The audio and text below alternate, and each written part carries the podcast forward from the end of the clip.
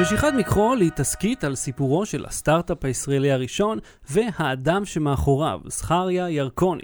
בתוכנית המוקומנטרית, אני ואהוד יוצאים, שאנחנו מגישי הפודקאסט לא באתרי, אנחנו עיתונאי טכנולוגיה אמיתיים בעצמנו. אנחנו יוצאים למשימה בדיונית כדי לאתר את מי שעומד מאחורי התוכנה המהפכנית בשנות ה-שמונים, מכחול. מכחול. ומיד נגיע לזה, אוקיי, מספיק עם הפורמליות. אז אם לא הזנתם עד כה למשיכת מכחול, זה עכשיו בחינם, אתם יכולים להוריד את זה, יש לינק בשואו נוטס, בדסקריפשן בוקס, בוואטאבר. תשעה פרקים בבינג'.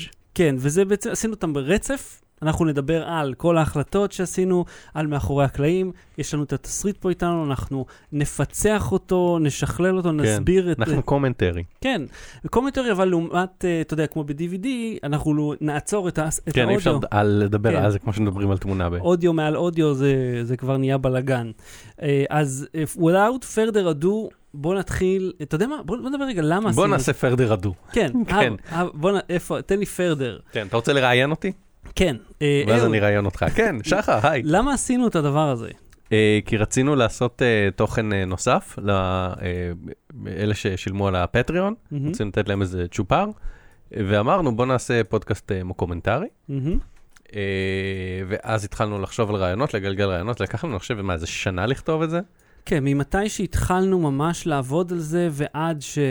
ש... שסיימנו, זה... זה היה כמעט שנה טובה. כן. כן. לא, אני אומר, חשבנו, אולי נעשה משהו, הרצאות מסוימות וזה, ואז אמרנו, אנחנו כל הזמן מדברים על דברים שקורים באמת. כן. יהיה כיף קצת להתנסות בלהמציא סיפור. אני, אני, קודם כל, אני חייב להגיד לך שקצת בוער בי הרצון לעשות עוד אחד כזה. זאת אומרת, עבר מספיק זמן כדי שאני אשכח כמה עבודה זה היה, ועכשיו אני רוצה עוד פעם. תשמע, א', גם ברמת הכתיבה וגם ברמה הטכנית, התגלחנו על כמה עבודה זה דורש, אז הבא ייקח פחות זמן. בהחלט, בהחלט. גם עד ישכח... כמו שבראשית שתיים, אמרו שבראשית הראשונה לקחה עשר שנים או משהו, השנייה אמרו תוך שנתיים, ובסוף לא עשו אותה, אבל... דברים וזה, אתה יודע. התוכנית הוקלטה...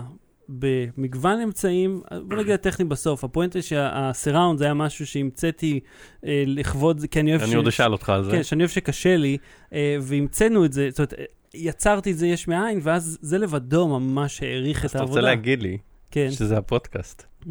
הראשון בישראל. הראשון, כן. שמשודר בסיראונד, זאת אומרת שאם קורה משהו לדמויות מאחורה, כן. אתה תשמע אותו ברמקולים האחוריים שלך. לא רק זה, גם האפקט של הצליל שאתה יודע, מהדהד, אם יש הדהד כלשהו, הוא גם ממוקם. זאת אומרת, הצליל הוא מאוד מיקומי לכל הערוצים. הוא עשית אותו בסרון חמש אחת, כן, לי פה שבע אחת, אבל זאת גם אופציה, אולי בעתיד, לך תדע. אז כן, אוקיי, בוא נתחיל עם הסצנה הראשונה, ואנחנו עוקבים, אם אתם צופים בנו, אתם יכולים לעקוב עם התסריט עצמו. שלום לכולם, נשאר שושן, איתי נמצא אהוד קינן. והפעם סמסונג מבטלת את השקת הגלקסי פולד, גיימרים נגד אי איי, פשוט לא, לא מאמינים להם. ואהוד מצא לפטופ עתיק בבית, אז נראה מה העניין עם זה. אז לא בטרי, בואו נתחיל. לא בטרי, בלי סוללה. כן, אז רק שתבינו, אנחנו האנשים הרגילים, זאת אומרת, אנחנו כן. אנחנו, והעולם הוא דמיוני. אז התוכנית, כמו ששמעתם, מתחילה בפרק רגיל. עם דברים שקרו באמת. כן. זה היה ממש... כשכתבנו את התסריט, היו דברים אחרים לגמרי, ואז כשאת הפרק הזה עשינו אחרון, זאת אומרת, פרק אחד היה אחרון, כדי שהוא יהיה עדכני. במקור זה גם... שבוא נגיד כמה דברים באמת שיש. יש לי לפטופים עתיקים בבית, וסביר להניח שלאחד מהם יש כל מיני תוכנות זה. עכשיו, אתה רוצה שאני אגיד עכשיו למה דווקא איך עלה לי הרעיון ספציפי של... של מה משיכת מיקרו? של אם אס Paint, או שנעשה את זה עכשיו. ספר לי, אני לא זוכר. אני למדתי במגמת טכנולוגיות מידע בתיכון.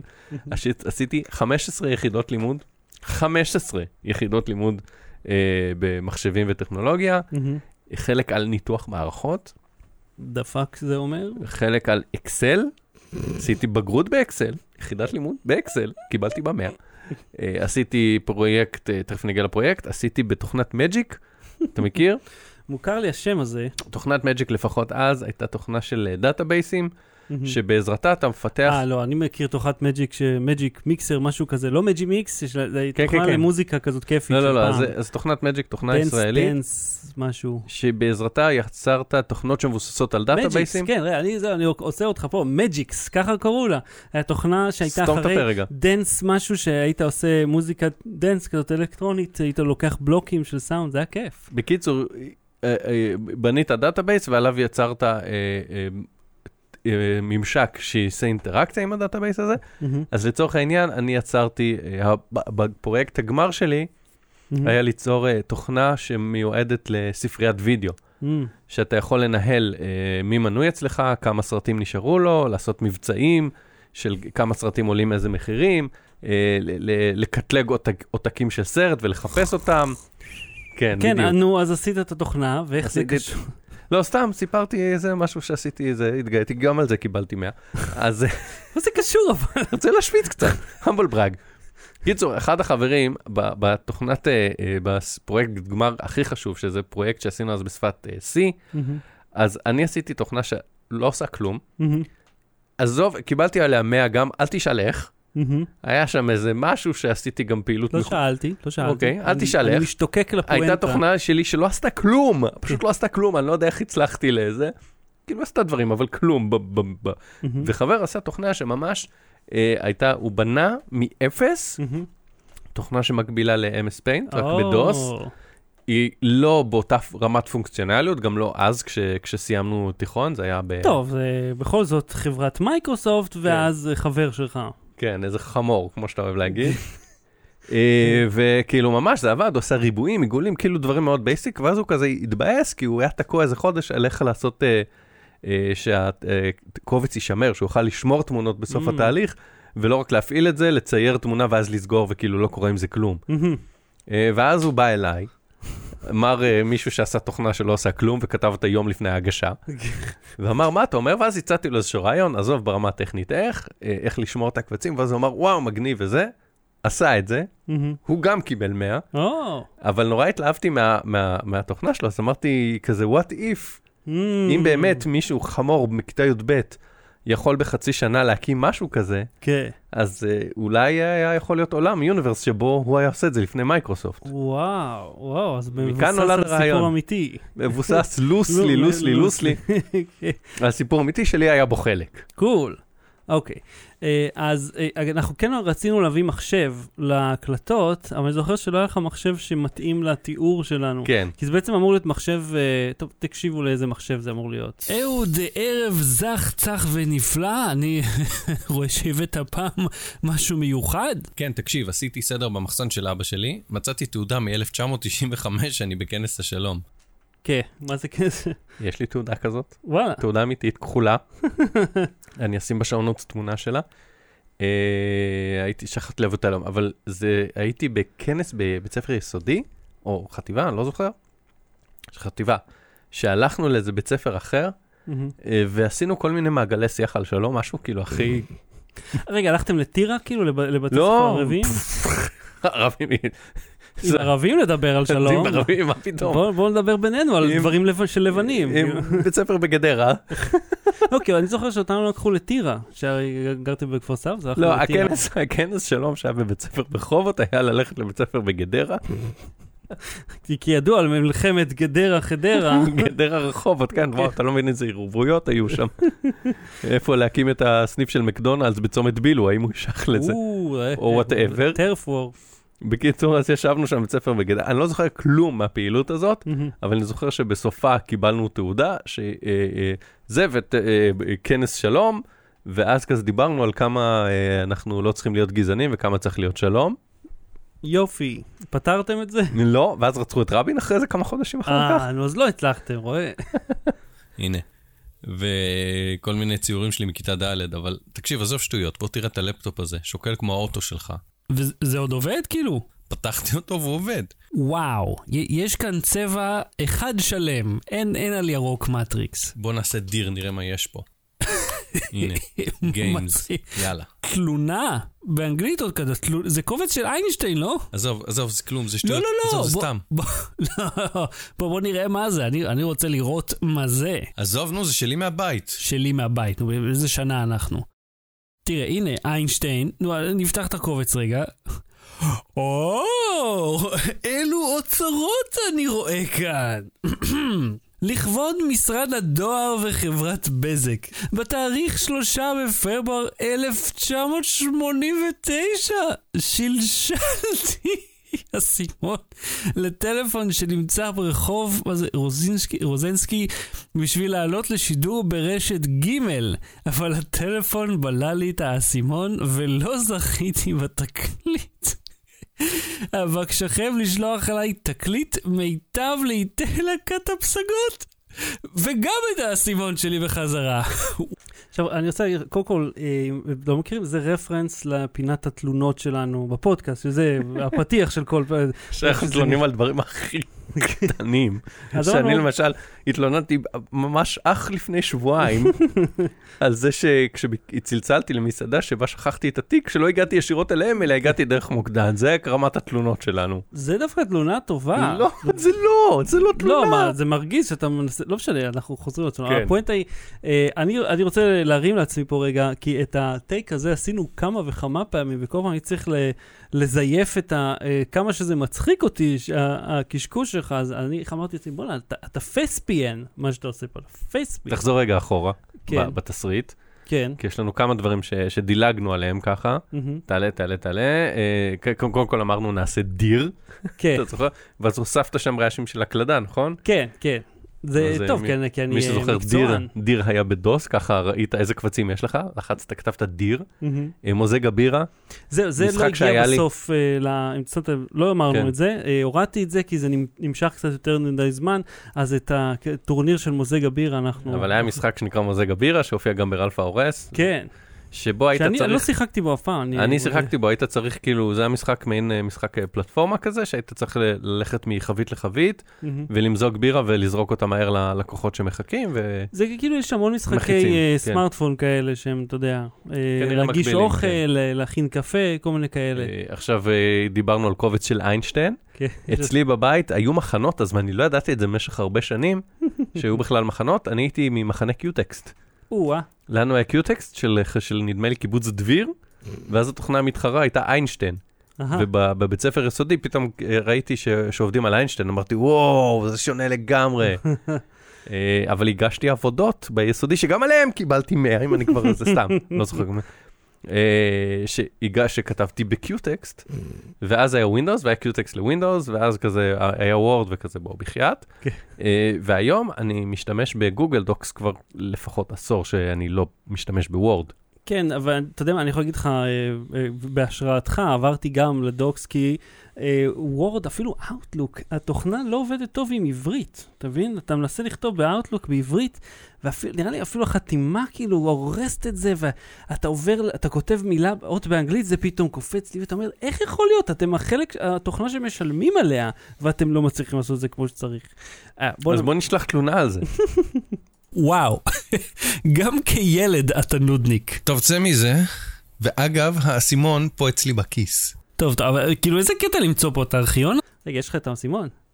אה, הנה האסימון, זה האסימון האמיתי מהסיפור, לא סתם האסימון. לא, זה לא. הילכת, תקשיב, אני מספיק מבוגר, אתה קצת, שנתיים צעיר ממני, שלוש? לא יודע, אני מ-שמונים וחמש. אוקיי, שלוש שנים כמעט, אני נולדתי ב-שמונים ושתיים. אה, היו לי אסימונים בסרוך כאילו. כן, אז היה לי... באמת היה לי טלקארד. תקשיב, היה לי אסימון, אוקיי, בוא נדבר על זה רגע, אני יודע שכל הסטנדאפיסטים מהדור שלנו כבר חרשו על זה, אבל היה לי אסימון קשור בסרוך בתיק, למקרה חירום שקורה משהו שאני צריך להתקשר לאמא שלי, כי לא יודע למה, שאני אוכל להוציא את האסימון ולשלשל אותו, מה שנקרא, ולהתקשר. עכשיו... במצב חירום, במצב שאתה בפאניקה, במצב שבו אה, אה, הכל הלך ואתה חייב להתקשר, אתה היית מתחיל כאילו לפתוח את הסרוכים, להגיע עד לאמצע. כן, זה לא היה ממש בקצה, זה כאילו הוא היה קבור שם, ממש... ואז בסוף. לסגור את הסרוכים חזרה, בחיים לא השתמשתי בו. אתה יודע שפעם בחיים השתמשתי בטלקארד כחירום, אבל זה לא היה חירום, בעידן המודרני, שהאייפון פרי ג'י אס שלי היה לו, את ה-סי די הזה, הוא היה פרוץ, נגמרה הסוללה, אתה צריך לפרוץ אותו מחדש שאתה מדליק אותו, והטלפון שלי נגמר הבטריה, והיינו בלי שום מטענים עד, כאילו, עד, לאף אחד מאיתנו לא היה מטען משום מה, ומצאנו את עצמנו, מגיעים, היינו בצפת, מצאנו טלפון ציבורי ישן, עם כרטיס טלקארד של שלטי אל קוואק שהיה לה, חייגנו להורים, רק כאילו תבינו שאנחנו לא זמינים. לי היה בזה קארט, אז זכרתי את המספר שלו בעל פה. אה, אני רוצה לדבר על רחוב רוזנסקי וזה. כן. זה גם מבוסס בערך על סיפור אמיתי, לא קרוב, אבל הייתה תוכנית פעם של מישהו, לא זוכר, דודו מילמן, בגלי צהל או משהו, שהוא היה כאילו מתקשר לטלפונים ציבוריים, ומי שהיה עונה היה מקבל פרס. רגע, היה סרט מתח כזה, נכון? שמתקשר לטלפון ציבורי, עם ג'ין אקמן, השיחה, לא? זה, והוא כאילו, ואתה חייב לעשות את זה אם לא הוא יורה בך או משהו. כאילו הוא עומד מאחוריך. אתה מתכוון כל סרט שיצא משנת תשעים עד שנת אלפיים?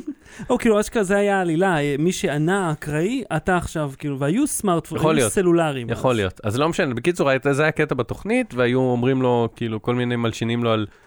זה מה שלא הבנתי איך זה עבד.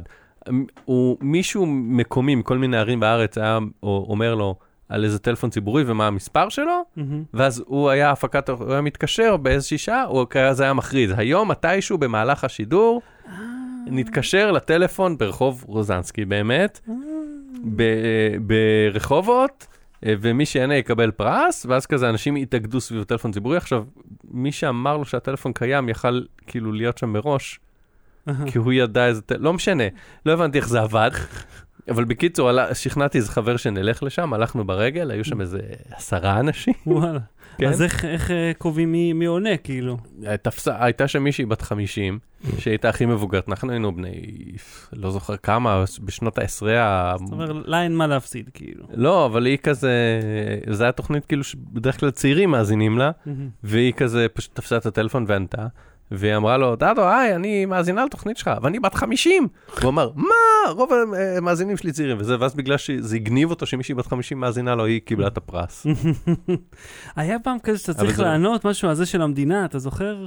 כן, כן. מה זה, הקוקה קולה אולי? לא, ידיעות ומעריב. אה, כן. שהיית עונה לטלפון, ידיעות אחרונות, יותר מעניין, משהו זה, ואם לא היית עונה, ואם היית עונה זה, ובמקרה מי שהתקשר לך היה נציג מהעיתון, היית מקבל פרס, אתה יודע, ווקמן או משהו, אבל בינתיים כל מי שענית לו לטלפון עשה זה, זה היה שיווק מגניב. לגמרי. אוקיי, בוא נמשיך. מה זה? רגע, מה זה בראש? זה כאילו צייר? לא, צייר קיים רק בווינדוס. רגע, זה בראש.exe.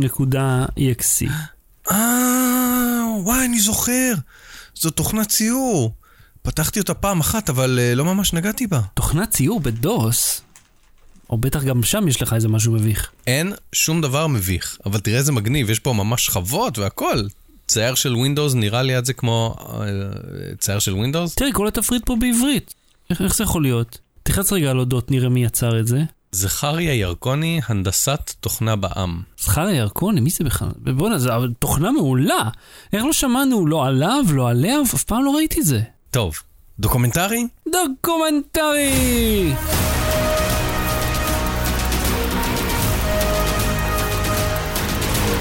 איזה אנרגיה. מה זה המוזיקה הזאת? איזה הבאת אותך? אז בוא אספר לך, מתומכינו הנפלאים בפטריון, שהם דוג... או... או מאפשרים לנו לממן את כל ההרפתקאות האלה. אני אגיד לך מה, בהתחלה הלכתי ליוטיוב למצוא כל מיני סאונדים. עכשיו, mm-hmm. הקטע עם יוטיוב שהם לא מבהירים, ובאמת שחיפשתי, האם אפשר להשתמש בספריית סאונדים שלהם גם מחוץ ליוטיוב עצמה? כנראה שלא. זה, ובבחינה הגיונית נשמע לי שלא, אבל מבחינה אה, משפטית, הם לא אומרים שלא. אז אני אומר, טוב, אתם לא אומרים, לא אומרים, אבל... ההיצע המוזיקלי לא כל כך רחב. אז מה שעשיתי, הלכתי לחפש באינטרנט עם איפה אפשר למצוא אה, שירותי מוזיקה. אתה יודע, כמו שאטרסטוק, רק למוזיקה. ואכן יש כל מיני כאלה, והם מאוד מאוד יקרים. דבר לך על שישים שבעים דולר או לטרק, אה, שזה המון. אמרתי, זה אין מצב שנשקיע כל כך הרבה כסף בבדיחה הזאת. אה, ושמעתי כאילו כלי אורקסטרה מעולים. אמרתי, אוקיי, מה, אם, מה קורה אם אני הולך על משהו יותר זול? מצאתי משהו שהוא היה הרבה פחות טוב מרוקט משהו, זוכר, לא זוכר קוראים להם. קיצר, בסוף מצאתי טיון פוקט, שיש להם מגוון מאוד רחב, הם כל הזמן מוסיפים, הרישיון הוא לנצח. זאת אומרת, המוזיקה היא שלך, אתה לא חייב להיות מנוי באותו mm-hmm. זמן. והם גם מספקים רישיונות אם אתה צריך בשביל יוטיוב, זאת אומרת, אתה יודע, כי יש כאלה שיש להם קונטנט איי די.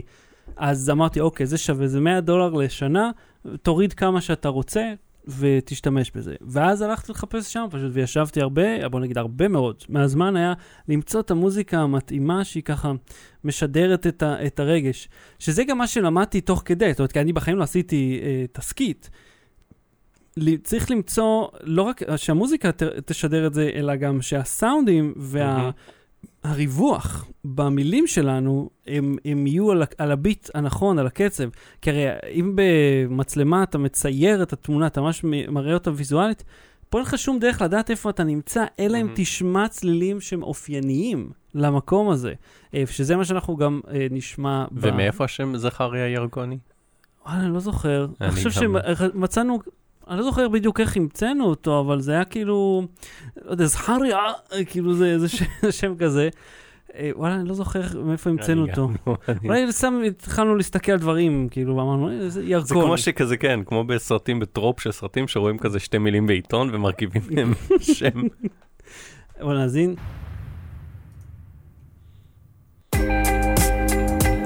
אז במקור, אתם זוכרים, במקור זה היה אמור להיות פרקים. זאת אומרת, הקלטנו, ערכתי והפקנו את הכל כפרקים נפרדים, ואז כשהזענו זה אמרנו, וואלה, כל שתיים שלוש דקות זה, זה יהיה מוזר. עכשיו, אם אתה שם את הכל בספוטיפיי, סבבה, זה עובד כאלבום, אבל אנחנו לא הפצנו דרך ספוטיפיי, שזה גם מה שאנחנו צריכים ללמוד, איך מפיצים את זה בתשלום.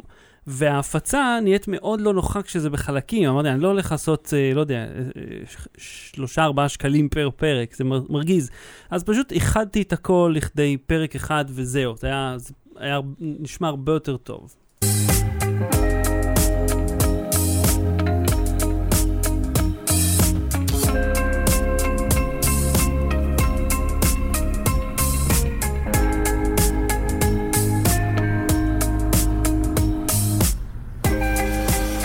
הנה, הנה, גם תכנה פה. אתה בטוח שהוא גר פה? כאילו, ממתי האינפורמציה הזאת שלך? תקשיב, אני ישבתי על זה שבוע. אני התקשרתי, הצלבתי, בדקתי ב-אחת ארבע ארבע, ובספר טלפוני מודפס אמיתי. אמיתי? אני, אני הוצאתי אותו מפח זבל, והיו עליו מלא שקיות שוקו, משומשות. טוב, או, אוקיי. צל... או, שקיות שוקו. שקיות שוקו. זה המגפין. אגב, עד לפני כמה שנים, לפני, אני חושב, עשר שנים, בדירה לפני האחרונה שלי, כן, לפני עשר שנים, הופיע לי ספר טלפונים על המפתן, הדלת. אלפיים ושמונה או תשע הם הפסיקו דפי זהב. אז זהו, אז ממש מאחרון, ואז כתבתי להם בפייסבוק, נדמה לי, אמרתי, תקשיבו, אם אתם רוצים להדפיס לי את האינטרנט ולשים אותו על הדלת, תנו לי את ויקיפדיה, א' עד ו'.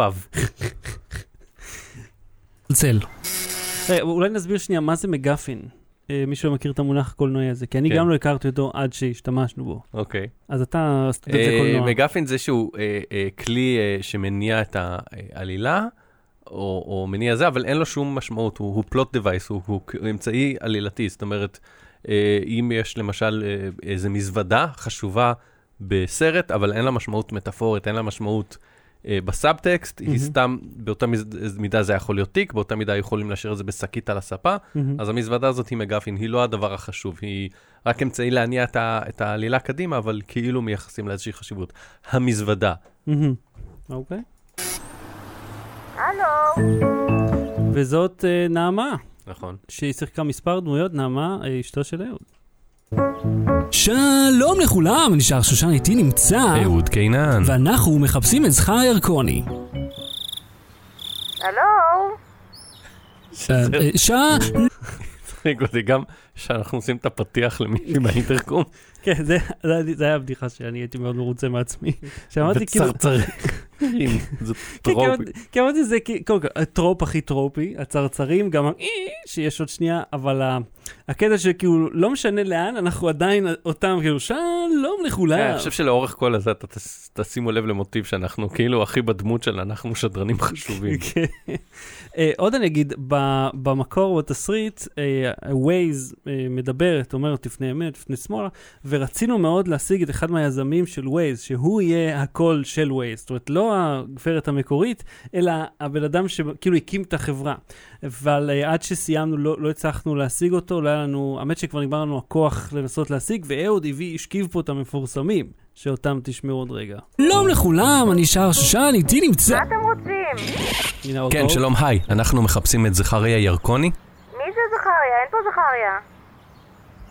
אתה צלצלת על הדירה הנכונה? כן, נו, אני יודע על מה אני מדבר. אבל לא יודעת מי זה. תודה, תודה, גברת. לא, אמרתי שתוריד את התסריט. אה, חושב שאתה רוצה לומר משהו. לא, אין לי מה לומר. מה עושים? אני לא יכול לחשוב כשאני צמא. אתה אכלתי חמוצי, נשאר לי כל המיץ. אתה רוצה את המיץ? לא! זה שמיר. לא, בא לי סודה. אגב, אגיד לך משהו על כאילו הלו, וזה כאילו שאתה אומר, דבר איתם כזה, הלו, זה, זה הרפרנס שלי לשליחים, שאני כל הזמן מתעסק איתם. למקום שאתה מתקשר, הם עונים כזה, "הלו!" ואתה אומר להם, ואתה מדבר, "כן", והם כאילו, "הלו!" תשוב, הוא צורח עליך, ואתה אומר, אתה זוכר מה סיינפלד עשה, אז שהוא אומר, כאילו, אם, אם אתה אומר עוד פעם, "הלו", אני מנתק. אתה צריך להיות מוכן לשיחה. ולא, ממש לאחרונה היה לי אחד שהוא מצ... אומר לי, "איך המספר שלך?" ואני אומר לו, אתה אומר לו, זה עושה לי, "איך?" והוא כאילו קילומטר מהטלפון שלו. עושה לי, "איך?" אני אומר, לא יודע, תתקרב. החמוצים, זה רפרנס לאחד הפרקים שבו המלצת על חמוצי מונטה קרלו, ואנחנו שעה כאילו נקראים מצחוק על שההמלצה שלך בתוכנית. זה חמוצים, שזה השם שלהם. זה שם כל כך מפואר. אז יש כמה בדיחות על זה, וזה מתחיל בזה שאתה מציע לי לשתות מיץ חמוצים, ואני אומר שאני רוצה סודה, כי אני מאוד אוהב סודה גם בחיים. ואת זה גם הקלטנו בסוף, כי אמרתי, אחרי שזה לא היה חלק מהתסריט במקור, הבנו, לא היה לנו שום דבר שהסביר למה אנחנו בבית, ואז פתאום אנחנו המקולת שאליה אנחנו מגיעים. בוא, יש שם, ראיתי שם מקולת, בוא, בוא נלך לשם, ואתה גם לא חייב להקליט את כל זה. חשבנו שהגענו למבוי סתום, אך פגישה מקרית עם מוכר סודה חשפה מידע חדש. את זה נשמע אחרי הפסקה. ההסקט משיכת מחול, משודר בחסות חמוצי מונטה קריסטו, יצרנית חמוצי מונטה קריסטו. חמוצי מונטה קריסטו, מלפפונים טבעיים, כבושים במי מלח, בתוספת שום ושמיר. מומלץ לבעלי לחץ דם. ומי זה? נועם הפאקינג אבירם. נועם הקריין המקצועי, האמיתי, שקריין אירועים רמי מעלה לדברים... היה בגלי צהל, עדיין בגלי צהל, בחינוכית, בערוץ אחד, בערוץ שתיים, וזה, הוא מקריין הרבה מהפרסומות והטריילרים שאתם שומעים. כל מיני ביטוחים, וזה כפוף לתקנון, הביטוח אינו מהווה המלצה לביטוח כאלה. כן. זה הוא. והרפרנס פה זה גם אליו וגם למשהו שהיה ב...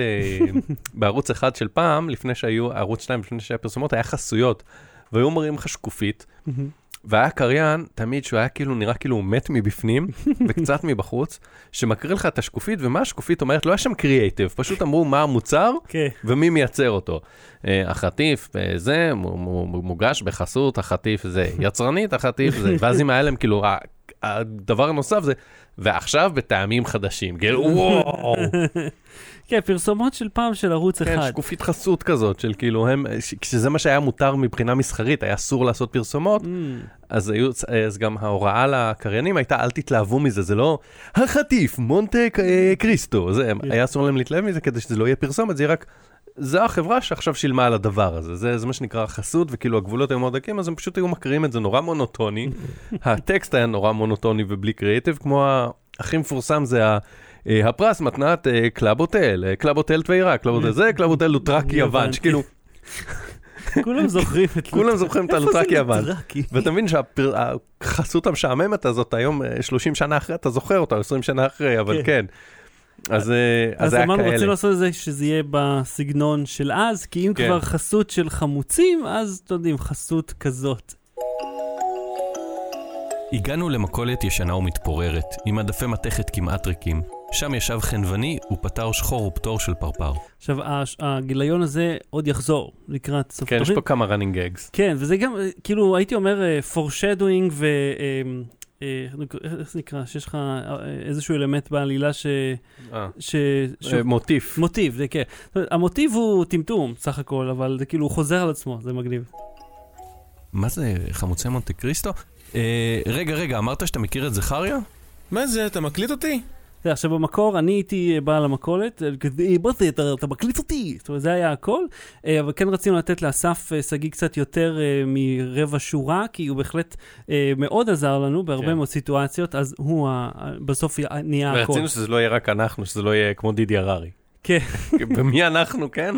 שני, שני הפודקאסטרים עושים, צוחקים על דידי הררי, שיש לו שחקן אחד שעושה את כל הדמויות, אבל אתה יודע מה? כן, אני צוחק עליו, איך אני בשבילך? בום.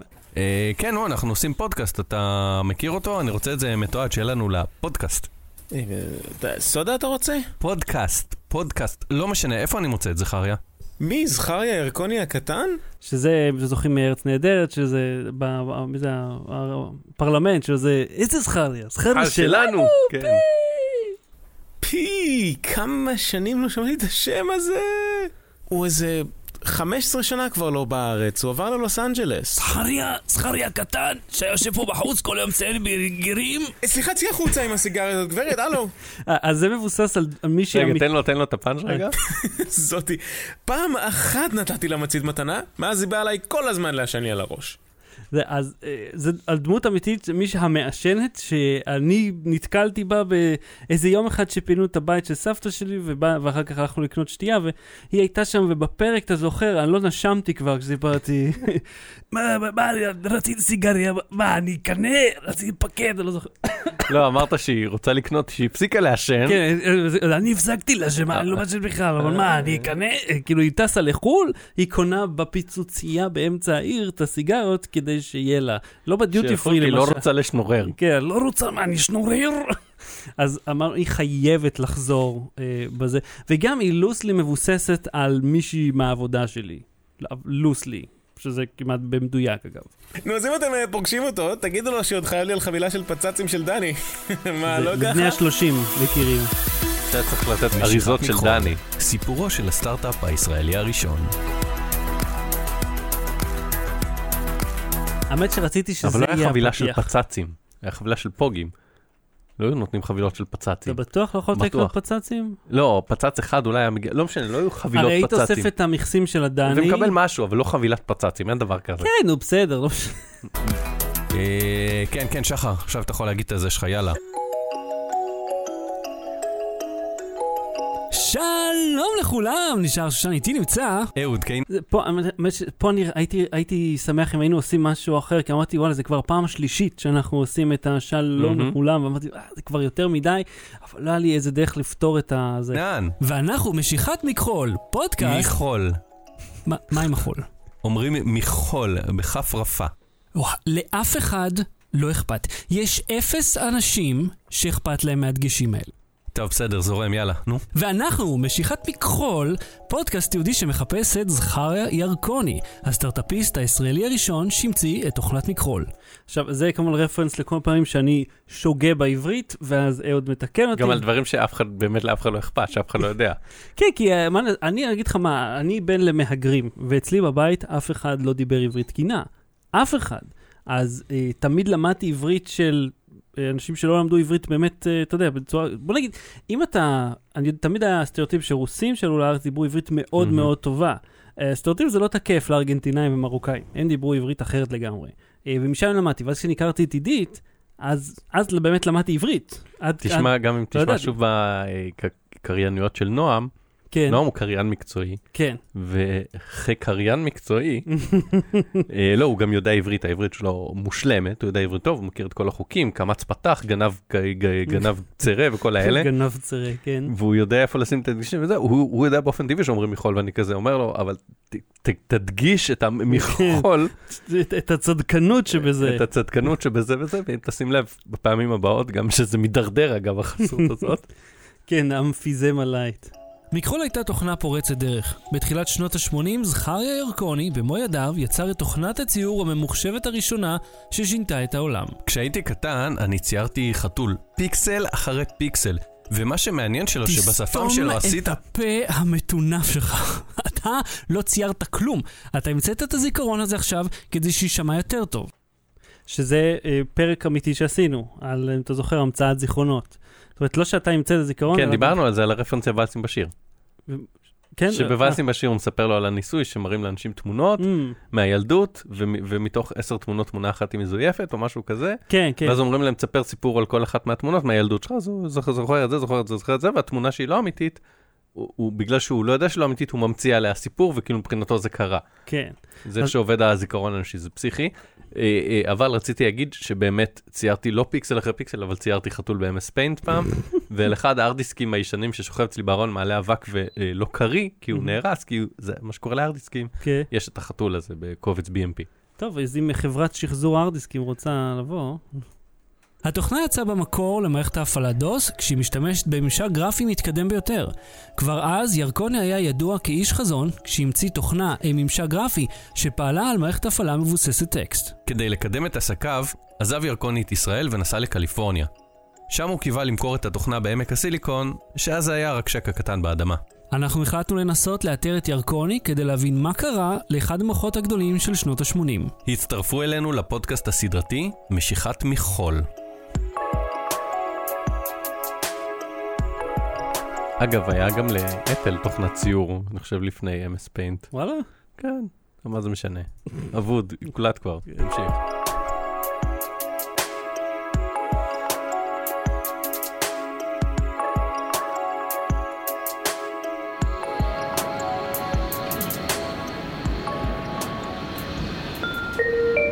זו קריאה אחרונה לנוסע בני קישון בטיסה טי דאבליו איי לסן פרנסיסקו. אנא התקדם לשער מאה, הטייס רוצה לזוז כבר. אוקיי, מי זה היה? גלעד פאקינג עדין. זה זה שאומר, לשימת לבכם, אין להשאיר חפצים וזה. גלעד עדין הוא הקרוז האמיתי מנתב"ג, והוא עדיין הקרוז האמיתי. זאת אומרת, הוא גם עשה עוד דברים בחיים שלו, היה קריין חדשות, היה כתב, יש לו עכשיו חברת הפקה גדולה. הקטע שזה כאילו, שאמרנו, אוקיי, אנחנו מגיעים לשדה תעופה, מי יכול לעשות הכל של האיש משדה תעופה? אה, אולי פאקינג האיש משדה התעופה? האיש כן. האמיתי שעושה את הכל? עכשיו אני רוצה להגיד על שני דברים. אחד, שזה מבוסס, מתכתב הומאז' שלא לומר מועתק, mm-hmm. מטיסה נעימה.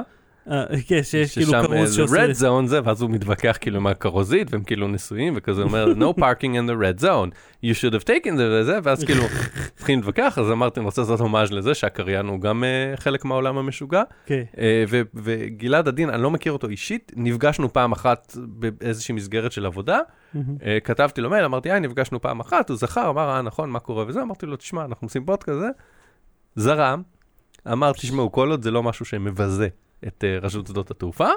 אני זורם, אמרתי לו, מבזה, אם זה כבר יבזה מישהו, זה אותנו. והוא פשוט כאילו שלח את זה, הוא היה ממש אחלה. כן, וכמובן יש לו אולפן אמיתי, שבה הוא הקליט את זה, נתן לנו סאונד מעולה, וזה אדיר, כאילו אני כל כך התלהבתי, אמרתי, וואי, זה אשכרה האיש האמיתי.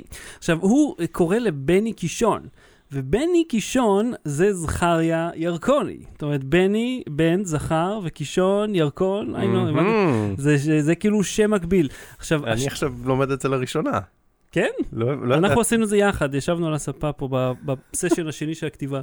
זאת אומרת, הרעיון היה שכל גג יתכתב עם גג אחר, ואז כדי שיהיה לך כאילו עולם של רפרנסים, שאומנם הם לא משמעותיים, אבל זה כאילו, יש המון בדיחות קטנות בפנים. אה, כשיהיה את הפודקאסט הבא שנעשה, יהיה מלא כאילו דברים שמולבשים, זה באותו יוניברס יקרה. אתה מדבר על כאילו התוכנית המוקומנטרית, או הסגנון הבא, כן? כן, אז יהיה באותו יוניברס, ויהיה כאילו מלא רפרנסים לאז. ברור.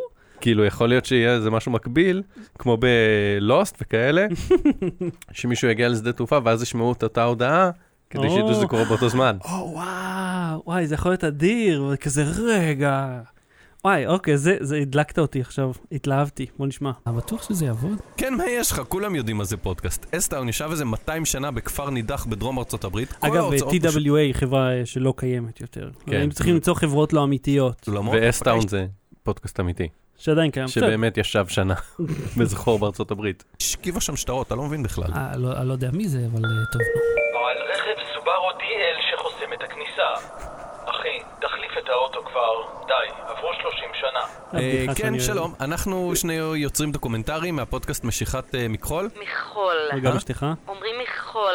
בכף רפה. טוב, אולי לא... שאגב, זה כאילו קלאסי על החלפת תפקידים, שאתה אומר זה בכחול, ואז כאילו היא מתקנת אותך, וכזה, טוב, אולי לא, לאף אחד לא אכפת. אפס אנשים אכפת? לא משנה, אנחנו צריכים דחוף כרטיסים לקליפורניה, למה אנחנו מחפשים את זכריה. זה יעלה אלפיים ושלוש מאות דולר. אלפיים ושלוש מאות דולר? לכל כרטיס, אבל אם יש לכם מתמיד, אתם יכולים לתת שלושים וחמישה מיליארד מיילים, ואז הכרטיס זה יהיה אלפיים מאתיים וחמישים דולר, ותקבלו שדרוג, שקע אוזניות שעובד בידית, ושומעים בשתי אוזניים. שזה רפרנס ל-שבע ארבע שבע ארבע מאות של אל על, שתמיד היו מקולקלים. ולשרשור אל על של אביב מזרחי. שבאמת מלא בדיחות, כן. אני חושב שכאילו יש שם מלא בדיחות על טיסות, וספציפית על אל על, ואני חושב שהבדיחה של גיא לוי הייתה, האגדה מספרת על אוזניות שבהם שמעו בשתי האוזניים. כן, תמיד... עם זה גם עם השני חיבורים, שלא תגנוב את האוזניות הכל כך יוקרתיות שלהם. אתה יודע, זה עדיין קיים במטוסים חדשים יותר, גם ב-שבע שבע שבע, עדיין יש את השקע הכפול הזה, ואז צריך לקנות את המטעמים. אני יכול לפתוח פה כמה תלונות על זה? אוקיי, כן. א', אני רוצה לספר שה-שבע ארבע שבע ארבע מאות... כן, זהו, מאז שקלטנו כבר, הם זהו. דיקומישנד. כן, אין יותר. Honorable Decommission, מה שנקרא. המטוס הושבת אחרי שלוש מאות וארבעים שנה או משהו, כאילו הטיסה האחרונה יצאה והם חגיגו את זה. אתה יודע מה, אני רוצה לחשוב על האנשים המסכנים שהם הלכו לטיסה האחרונה של זה, שאמרו, בוא לקוסו, הייתי טס מחר, כאילו הייתי טס במטוס שלא עומד ליפול מהשמיים. כי האלה שלו כל כך הרבה תקלות שהם הפסיקו לתקן אותם, אמרו, טוב, אנחנו זורקים את המטוס הזה עכשיו. אז אתה אומר, אז למה אני עדיין טס בו אם הוא כל כך מקולקל? אני רוצה לשאול משהו אחר. אוקיי? וזה מופיע גם בשרשור. בכל חברות התעופה. אוקיי? אתה יושב על כיסא שמישהו הסריח עליו חמש עשרה שעות קודם, הזיע עליו, הסריח עליו. ברצף חמש עשרה שעות, אבל גם שלושים שנה מפליצים עליו. יפה. הוריד את הרגליים, ישבו עליו ילדים, הקיעו על זה. ישב יחרף, הכל שם מסריח, זה. אבל את האוזניות נותנים לך בניילון. תודה באמת. אני הייתי אהוד שושן. אהוד שושן. נראה לא שמעת שאנחנו מהפודקאסט משיכת מכחול. מכחול, כן, שמעתי. תקשיבי לי, תקשיבי. את יודעת שבארצות הברית תעשיית הפודקאסטים מגלגלת מיליארד אלפים דולר בשנה? יש חברה בארצות הברית ששולחת לך כל חודש הביתה פסטה ורוטב וחוברת מתכונים, ומה כתוב במתכון? לשים את הפסטה ברוטב. והם מפרסמים ומחזיקים מאות פודקאסטים. לא. בשלב הזה ידענו שיש לנו בעיה. יש לנו בעיה, יש חברה כזאת. כן. יש כאילו... כן, אני זוכר, נמלטת עליה פעם, או דיברת עליה באחת התוכניות, אני זוכר. תקשיבו... פנטרי משהו... לא משנה, תקשיבו לפודקאסטים אמריקאים, ויש הרבה כאילו... זה באמת חברה שכאילו שולחת לך מתכונים ואת הרכיבים. כן. וכאילו, עכשיו זה לא... הכל מדוד לך, הכל זה, אז מה אתה מכין בעצמך בעצם? וזה עניין שהאמריקאים לא אוהבים לבשל. לא, אבל אל תשכח גם, נגיד שף יבוא, שהוא עושה בתוכי טלוויזיה, הכל מדוד ומסודר לו בצלוחיות, אבל הוא רק, הוא מרכיב, וזה עדיין עושה משהו. היה משהו, היה איזה פודקאסט שנדמה לי סיריאל, שהם המליצו גם על אחת החברות האלה, ששולחת לך כל מיני מאכלים כל חודש, והקריינית אומרת בין השאר, and the sriracha roasted cashews, ואני וזה. קשיו כלואים בתור רוטב סרירצ'ה, שהוא איך זה נקרא? ממש הדבר המאפיין את המילניאלס, הסרירצ'ה, זה ההתערבות שלהם. אז אני ונעמה מסתכלים אחד לשני, אומרים, סרירצ'ה רוסטד קשיו, אז במקום לתרום לפודקאסט הזה, ולקבל את הסרירצ'ה רוסטד קשיו, לכתובת בארצות הברית שאין לנו, שיגיעו מהקלטות שלה זה, אז בואו נכין לעצמנו, ואז התחלנו להכין סרירצ'ה רוסטד קשיו. וזה טעים? כן, אתה לא תאהב את זה, נראה לי. זה חריף כאילו. זה חריף, כן, לא חייבים לשים הרבה. וכאילו ברגע ששמתם, התחלתם לבוש וסטים ולגדל זקן, משקפיים שחורים. אתה ראית את הדירה שלי פעם? כן. אז בבקשה. אנחנו יודעים שזכריה ירקוני נמצא בקליפורניה שבארצות הברית, אבל אנחנו לא מצליחים לקבל את הכרטיסים בחינם. כידוע, מגישי פודקאסטים הם סופרסטרים ענקיים שמייצרים תוכן שמדבר לקהל רחב מאוד. הליד שקיבלנו מהאיש במכולת היה ממש מוצק, והחלטנו לרדוף אחריו כדי למצוא את זכריה ירקוני. אך אני נשארתי עם הספקות שלי, כי אנשים שמוכרים משקאות בשקית זה חשוד. מה קרה הלאה? שימעו מיד אחרי ההפסקה. אני בדרך כלל לא מעשנת, אבל אני נוסעת לחול וכולם ישנו בסוף ארוחה, ואני לא רוצה לקנה. מה, אני שנורר? אז קניתי שלושה פקטים, קיבלתי מצית מתנה. החשה העמוקה עם אמפיזמה לייט. אמפיזמה לייט. תמשיכי לשקר לעצמך. לא מומלץ ליצורים מבוססי פחמן. שזה אה, עוד פרסומת אה, לאמפיזמה לייט, זה מוצר, אה, כאילו סיגריות שהמצאתי, שאימא מאשרת. זה כאילו ההתגלמות של המפגש שלי עם האישה הזאת. יש גם, יש גם שתי בדיחות שעשינו שם, אה, אה, לבעלי לחץ דם, לא אמרנו גבוה או נמוך, למי שיש לחץ דם, ויצורים מבוססי פחמן, זה מבוסס על בדיחות של ניצן סדן, תמיד ניצן סדן היום. על מבוסס, כאילו, כי, כי בעצם כל היצורים מבוססי פחמן? משהו כזה, כן. רגע, מה חשוד בזה?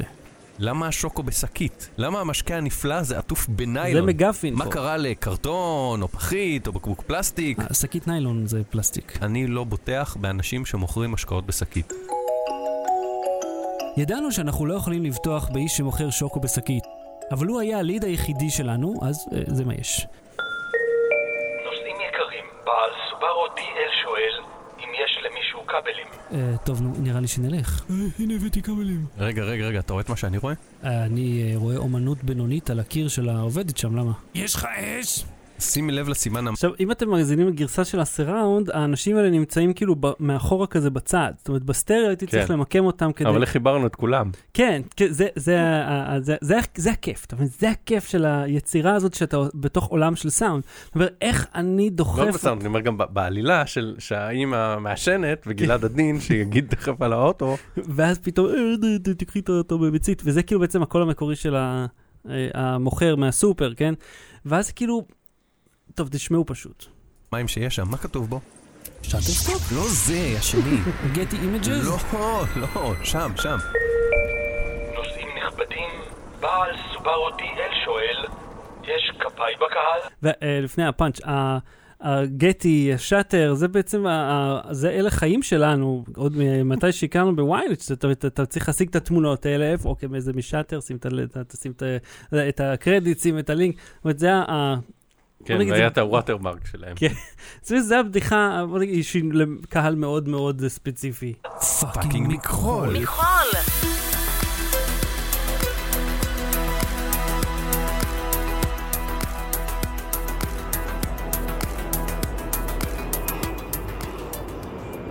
כן, רגע, רגע, אני אקרא לה. רבקה, רבקה. מה? רגע, מי אתה? מאיפה אתה יודע איך קוראים לה? זה כתוב שם על השולחן. רבקה, רגע, אני רוצה להגיד לך משהו לגבי העתיד. העתיד? שזה כמובן רפרנס לבחזרה לעתיד, שאהוד אוהד גדול, נגיד, טוב, אני גם מאוד אוהב את הספר, אבל אהוד גודל מזכיר את זה. I have to tell you about the future. What? הציור, הציור. מה? איזה ציור? לא, לא איפה כתוב השם שלה. או, זה גם כתוב בתסריט שבו אנחנו בחרנו את השמות, ושמנו דמויות נשיות שרק ישרתו אותנו לענת העלילה של שני גברים לבנים, אבל הוא לא עומד במבחן בכדל כי אין שתי נשים, לא משנה.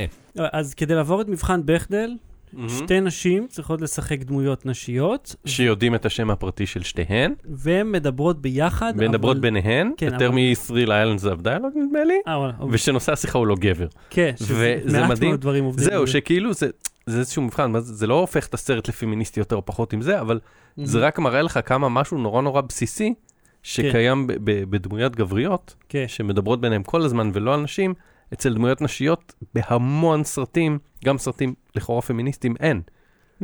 והפרויקט ארבעים ושמונה, שאז עשינו, כן עוברת מבחן בכדל, זה היה נחמד. אבל לא, אני מציע כאילו כטיפ, כשאתם רואים סרט, אפילו סרט שיצא עכשיו, ב-אלפיים תשע עשרה, אחרי כל עידן ה...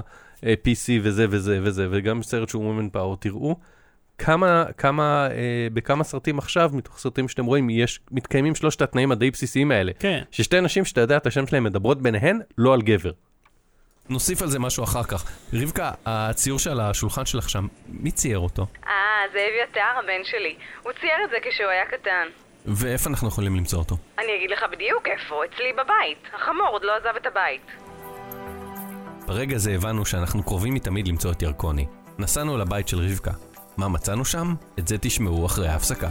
ההסקט משיכת מכחול משודר בחסות שוקולד מונטה קריסטו.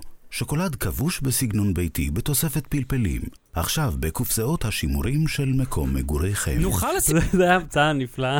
שאיך הוא מקריא את זה כאילו בסטרייט פייס, כאילו זה מוצר אמיתי. שוקולד מונטה קריסטו, בוודאי שזה מה שאנחנו עכשיו אוכלים. אבל כמובן, את זה תשמעו אחרי הזה, זה תמיד בפודקאסטים אמריקאים, כל הזמן עושים את הטיזינג הזה, של את זה תשמעו אחרי, after the break, ואתה יכול כאילו בגלל שזה פודקאסט, אתה יכול להעביר את הברייק מאוד מהר.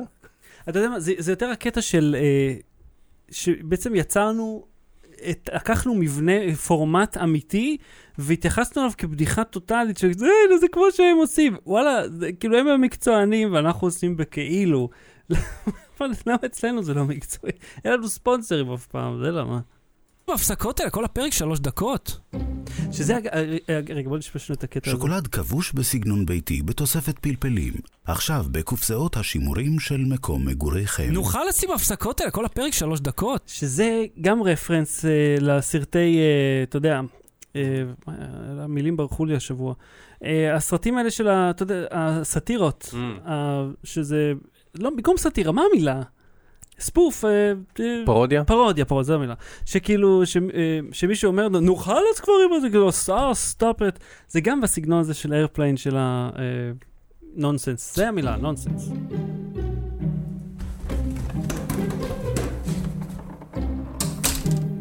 מה, לא פתחנו את הארגזים האלה מאז שעברנו דירה. יש פה רק ספרים ישנים וסקיות של אבקת משקה זיפ. וזה תום טרגר. כן. שהיה סופר גבר שעזר לנו עם זה, ויותר מזה אני אגיד לך ששלחנו לו והיה טעות בתסריט, ואז שלחתי, אוקיי, הוא שאל אותי זה טוב, זה לא טוב, כאילו לעשות מחדש, אמרתי, וואי, ממש יפה מצדך, שאתה תורח, כי אף אחד לא נותן לו כלום על זה, וכן, הוא הקליט מחדש כי היה לנו טעות בכתובת, שאני בבית לא יודע איך הגיעה הטעות, בואו תשמעו אותה. אמרתי לך לא לסמוך על משקאות שמגיעים בשקית. איך זה ששקיות זיפ בגפין, כלומר בארגז, רלוונטי לעניין או מוכיח שאסור לסמוך עליהם? הנה זה, שריטה של חתול אלף תשע מאות שבעים ושמונה, עדיין במצב מצוין. אה, זה לא, זה לא מה שחיפשנו. לא אמרת משהו על ספר מחול? אהוד, אני אמרתי לך, אתה מתעקש על המכחול הזה שלך, ואף אחד לא מבין. מכחול. אמרת שיש לך ספר על מכחול? אה, זה פה, על השולחן קפה. מאה טיפים וטריקים למכחול. שחר, תקליט רגע קריינות. עכשיו נראה ש... אז כאילו, שברנו את הקרב היא, וזה היה מין רפרנס לספרים האלה, זה שלושים טיפים. אה, של מדריך האינטרנט, כן. משהו פורדמי זה... לא, לא אלף, אלעם. אלף טיפים לאינטרנט, היו כאלה בשנות ה-תשעים, כשהתחיל האינטרנט פה וזה, וכאילו גם היה מדריכים ל-אם אס Paint, לא ספציפית, אבל כאילו שבע מאות טריקים לוורד, בוא, לימדו אותך איך לעשות אנדרליין.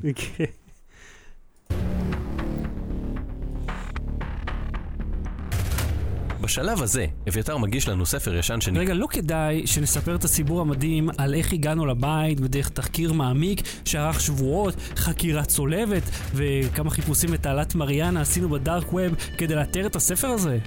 עכשיו, יש פה כמה רפרנסים. אחד מהם הוא למשחקי קרוס אובר, סרט שהשתתפתי בו על האפקטים, שהם, אני בטוח לקחו את זה כרפרנס עם משהו אחר, שבו אין להם את התקציב לעשות את האפקטים, אז הם מדברים עליהם, שכאילו, וואי, אתה חייב לראות את זה, מתארים דברים שעולים הרבה מאוד כסף לייצר ויזואלית, אז כאילו אני אומר לך, ואתה לא רוצה לדבר על הדברים האלה, וכזה, לא. ותעלת מריאנה, אתם זוכרים, שזה תעלה אמיתית, כן? אני חושב שזו הנקודה העמוקה ביותר בכדור הארץ, שהיא מתוך ההרצאה הקיקיונית של עינב גנד גלילי, שגם, שהסתובבה באינטרנט, שיופיע מול מה, ארגון האינטרנט הישראלי או משהו, שאחיך הכתב הזה היה גם תביעה, אני זוכר, שהיא עדיין מדיין את התביעה הזאת, נכון? זה כאילו מדהים כמה, וזה שנים כבר נמתח. אבל תעלת מריאנה השתמשה בה אז כ... זה מוסס על איזושהי הטרלה שהיא... כן, מפורצ'ן או משהו, לא? זה היה איזה אימג' כזה שהסתובב לו. כן. נה. ומה עם הרמזים? רמזים? כן, הוא אמרת שראית כל מיני שטיקים וזה. אה, כן, כן, כן. אחרי שניתחנו את כל מאה עמודים בספר, זה נראה שירקוני השאיר עקבות מאחוריו בצורת דילוג אותיות. הנה, עמוד חמש עשרה. בחר בכלי הצורות. תוכל לזהותו לפי העיגול הכחול, המשולש הירוק והמחומש הצהוב. כך תוכל ליצור מצולעים משוכללים בציור שלך. ב' דלגים היי טף, ואז לא. היי טף באנגלית זה אייץ' טי. זה הסיומת של הייתי ב-יו אר אל, וזה ב-ב-ת לא. אז הוא לא בהייתי. אני עכשיו צריך לחפש סאונד של גלגול עיניים, בשביל להמחיש כמה אתה מטומטם. וואלה, לא מצאתי. אבל זה כאילו רפרנס לכל סרטי צופן דה וינג'י, וכל אלה שכאילו... ושבתנ"ך מחפשים את כל החרטבונה הזה. פיבונאצ'י וחרטה. תראה, כתוב פה שבשביל לצבוע שטח תחום, יש להיעזר בגלי הצבע. גלי, בגימל. כאילו במקום דלי. זה חייב להיות רמז שיוביל אותנו לכתובת הנכונה של ירקוני. תחשוב על ישומים שהם גלי משהו, גלי משהו, גלי השרון, גלי הדר. הנה, לפניות, החורשים שתיים, פתח תקווה. אה, חשבתי, זה מעניין. אני רואה פה את ההערה שלי, אומר, במקור הייתה כתובת אחרת לגמרי, ואז איכשהו תום קיבל תסריט עם החורשים שתיים, ואני לא זוכר מה זה היה במקור, אז תיקנו אחור את ההקלטה שלנו, כי הוא לא עובד אצלנו, אז לא ביקשתי שיקליט מחדש. זאת אומרת, אני אומר פה, לא ביקשתי שיקליט מחדש, ולפני רגע אמרתי לך, ביקשתי שיקליט מחדש. אמרתי, רגע, ימצא איזה זיכרון או לא? לא, כי הוא אמר, החורשים שתיים. אמרתי לו, תעשה החורשים, אבל זה בכלל היה משהו אחר לגמרי. ואני לא זוכר למה, אבל הגלי הצבע זה טייפו. זה כאילו היה קטע, אני לא בטוח אם הבנתי את זה. לא, כן, אתה, זה כאילו, מצאתי טייפו והייחסתי לו. הטייפו הוא בספר. כאילו בעלילה. כן, לא בתסריט של המעשה. אוקיי, אני, אני, אני חייב לדעת איזה דילוג אותיות עשית שם, זה הפיבונאצ'י? זה מופיע בעמוד האחרון עם פרטי ההוצאה לאור. זה רע של נפנוף באגרוף באוויר.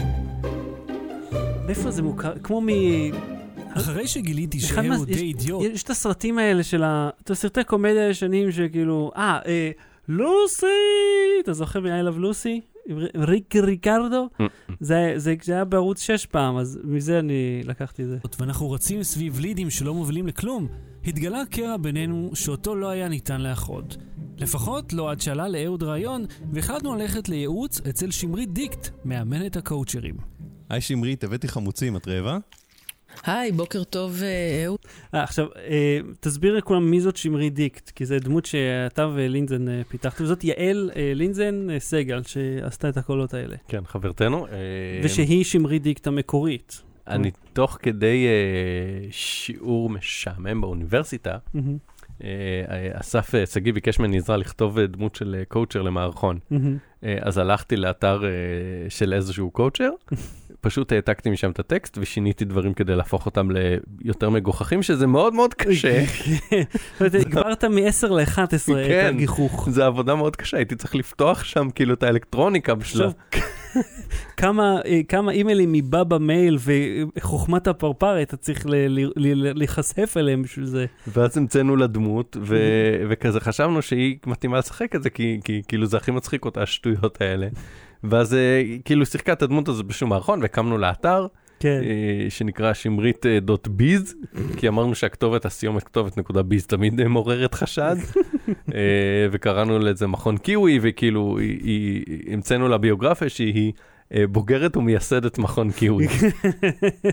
ולינזן כאילו עף על התפקיד, היא נכנסת לדמות, ואתה יודע, אני לא טוב בלאלתר, אני הולך לאיבוד, אבל כאילו... את, ה, את מה שאתם שומעים, אנחנו נתנו לרפרנס כללי, ומתוך זה פשוט ערכתי. עכשיו, אני כן אגיד, הסאונד בקטע הזה אה, מאוד שונה, כיוון שלא היא ולא אתה מבינים איך מיקרופון דינמי עובד, וכאילו מלא יעל לא תדע, אתה פשוט משחק איתו. אז כל הזמן היה לי ווליום שעולה ויורד, ופיצוצים על הסאונד. אה, בסופו של דבר הייתי צריך לחתוך שורות, כי כבר הסאונד היה כל כך בעייתי, אבל... תאזינו ותראו. מה אתה אומר? נו, חולרה. בוקר טוב, שחר. בואו נדבר עליכם. למה בעצם אנחנו פה? אהוד שולח אותנו לא חזור על דברים מטומטמים. יש רמזים. רמזים זה מושג די רחב לטמטום שהלך עד כה. אנחנו כל היום מבלים בלחפש שטויות ולמחוק את השיעולים שלך מהקלטות האלה. אנחנו פה כי אנחנו לא מצליחים, זה פשוט לא עובד. אני מבינה שהיה פה סכסוך כמנטורית וככל... אני רק רוצה להגיד שה... הסאונד שלך לועס, הוא, אה, כי אתם לא שומעים את זה, אני לא נותן לאהוד אפילו אוכל כשהוא פה, כי הוא לועס לי באוזן, ובמיזופוניה אני כאילו נטרף מעצבים, ואהוד לועס חזק. אז זה היה כאילו, הכנסתי את זה פנימה, ושתדע לך שלהביא את הסאונד הזה, של החפחפח הזה שאוכלים, זה היה, זה היה נדרש ממני הרבה. אז זה היה כאילו בדיחה כל כך פנימית, שהיא בעצם רק בשבילי בתכלס. קואוצ'רית, כמדריכת מאמנים בעצמי, יש לי רגישות מאוד מאוד גבוהה לעניינים רבים ומגוונים, בכל תחום שהוא. אני מרגישה שאתם בדרך להגשמת המסע ובדרך להגשמת החלום, בעצם פגשתם את העני העצמי השונה שלכם בכל אחד מכם, בדרך אל המטרה שהיא בעצם ההגשמה והחלום. אז מה, מה עושים? יש משל שאת יכולה לתת עם החמוצים? אני יכולה להתייחס לזה בעצם כמו איזשהו מלפפון שצומח, אתם יודעים מה? טיבט. יק טיבטי מלטף אותו, מלחך אותו, הוא שוחה לו במים החמוצים האלה, עם כל השמיר. את מה הוא מחפש? את ההגשמה, את החלום, את הדרך, זה הכל יחד. זה בעצם המשולש שאני אוהבת לדבר עליו בכנס ההרצאות שאני עושה להעצמה נשית מיוחדת. היי, אז את אומרת שאנחנו צריכים לנסוע לטיבט לאכול חמוצים? לא, לא, אני ממש לא אומרת את זה. אתם הבנתם את זה ממש לא נכון. תסתכלו פנימה. איפה המלפפון הפנימי החמוץ שלכם ומה הוא רוצה? הוא רוצה למצוא את זכריה. איך הוא יכול למצוא את זכריה? בלנסוע לטיבט. טיבט הייתה סתם, זה סתם משל, חבר'ה. לא התכוונתי לזה ברצינות. לא, זה נשמע כמו המלצה לטיבט. תתקשר למונטה קריסטו, תשאל אם הם מוכנים לתת ספונסרשיפ לכרטיסי טיסה. לא, לא, אני ממש לא אומרת שצריך לנסוע לטיבט. בהמלצתה של שמרי, אנחנו יוצאים למסע הרי גורל אל עבר הרי טיבט. שם הגורו, הכל יודע, ממתין לנו. שים לב. לפני כן, עלינו להצט... שלא הייתה לנו אפשרות בפרק. תחילת הפרק, תחילת הפודקאסט לנסוע לארצות הברית, כי לנו אלפיים וחמש מאות דולר כרטיסים, או אלפיים ושלוש מאות, אז המצאנו שם מונטה קריסטו, מרוב שפרסמנו אותם, הסכימו לשלוח אותנו שם. תייד. לכן הגענו לחנות הרסיס המטייל. שתבינו רסיס למטייל, ריקושט ולמטייל, נהפכו לריקושט רסיס ורסיס למטייל. שלום, אנחנו מהפודקאסט משיכת מכחול. ואנחנו הולכים לנסוע לטיבט, למצוא גור גדול, ואנחנו צריכים ציוד בחינם. מה, מה זאת אומרת בחינם? כן, הוא פודקאסט וזה, סלבס. אה, אז למה לא אמרת? אופק, תוציא לו מאחורי את כל הציוד שהוא צריך. יש פה פודקאסטרים אמית, אמיתיים, באורסול אני אומרת לך, יכולה לבוא לגעת בהם. פודקאסטרים אמיתיים? יאו הרדי, איזה תקופה לחיות בה. עכשיו, זה, זה שורה שאני במקור עשיתי, כי... אתה זוכר, היהו הרדי זו תקופה לחיות בה, זאת אומרת, קודם עשינו את החולצה, ואחר כך בכלל נקלטנו את זה, זאת אומרת, פודקאסטרים אמיתיים, יהו הרדי זו תקופה לחיות בה. וזה הצד השני של זאת שלא ידע מה זה פודקאסט, של כזאת בהגזמה, כן. פודקאסטר, ברור. אתה יכול לבוא לגעת בה. זה, אתה יודע, wish fulfillment, שיום אחד יכירו בפודקאסטרים כמשהו. אחרי שמצאנו גרופון לטיסה לטיבט, אנחנו יוצאים למסע מרובה קונקשנים, שבסופו הגענו לחומותיה של עיר שנראתה כאילו עבדה בזמן. רק שהחומות זה החניון של הסופר שמחה לתמיד, ואנחנו בטבריה. אהוד, מה אנחנו עושים? אגב, הסאונד הזה ברקע הוא מתאילנד, כאילו מאיזה שוק. איפה עוד נשמע משהו מעליב לעיר? עכשיו, זה סיפור אמיתי פה על, על הסופר הנוראי שהייתי בו בטבריה, כשעידית עוד גרה שם, שהלכנו לאחד מהסופרים, אני לא יודע איזה, והיה פשוט חוויה מזעזעת, ולא, לא, כל כך לא נעים היה להיות שם, ואנשים משאירים את העגלות בזה, אתה צריך להתווכח איתם, קיצר, אז כן, אושר, אז שמחה לתמיד, זה יעני, אושר עד. הבנו את זה כבר, אל תהיה, הבנו איך. אז תקשיב, ככה. שומע את הטוקטוקים. אני כתבתי בחוליו טיבט, וכנראה האוטו קורקט שינה את זה לטיברייס.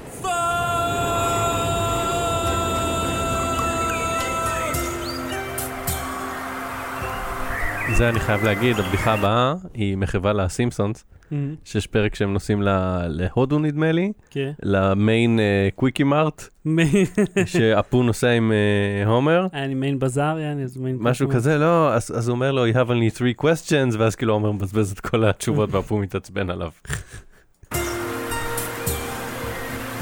אחרי שרצינו הרים וגבעות, נערות ונחלים, הגענו לגורו הכל יודע, והיה לו מסר אחד ברור עבורנו. למה לא בדקתם בבית אריאלה? עכשיו, מי שאתם שומעים זה רן לוי, שהוא כאילו הגורו. עכשיו, נתנו את התפקיד של הגורו לרן לוי, כי הוא כל כך מוכר כמי שממש הרים את תעשיית הפודקאסטים בארץ. אז... כן, מחלוציה. כן, אז... ואני חושב הוא הראשון בישראל. כן, כן. שהצליח להפוך את זה לביזנס. כן, אני חושב שכן. אז יש דברים ש... בואו, רוב הדברים אנחנו עשינו ראשון. אבל הוא ממש הפך את זה לביזנס. ואז הייתי אומר שיש אנשים שלא רואים בו כמין גורו לעניינים האלה, אז כאילו כאן הוא גורו, למרות שכאילו הגורו אמור לתת מידע ועצות מועילות, הוא כל מה שעושה זה כאילו קפטן בדיעבד. למה לא הלכתם לשם? גם בכלי אמרתי לעצמי, כאילו בוא ניקח את הבן אדם הכי מוכר בהקשר הזה, וניתן לו את התפקיד המיניאטורי. טורי ביותר, וזה לבדו, זאת הבדיחה, כאילו, שרן לוי יש לו שורה אחת. בית אריאלה כן, זה ספרייה גדולה בתל אביב שיש בה את הארכיון של כל העיתונים. ואז נחתנו בישראל, ומה שחיכה לנו היה לא יאמן. ואת זה תשמעו בפרק הבא. שזה כאילו רפרנס לקליק בייט קלאסי. כן, כן, לכל הקליפהנגרים שיש בפודקאסטים גם בארצות הברית.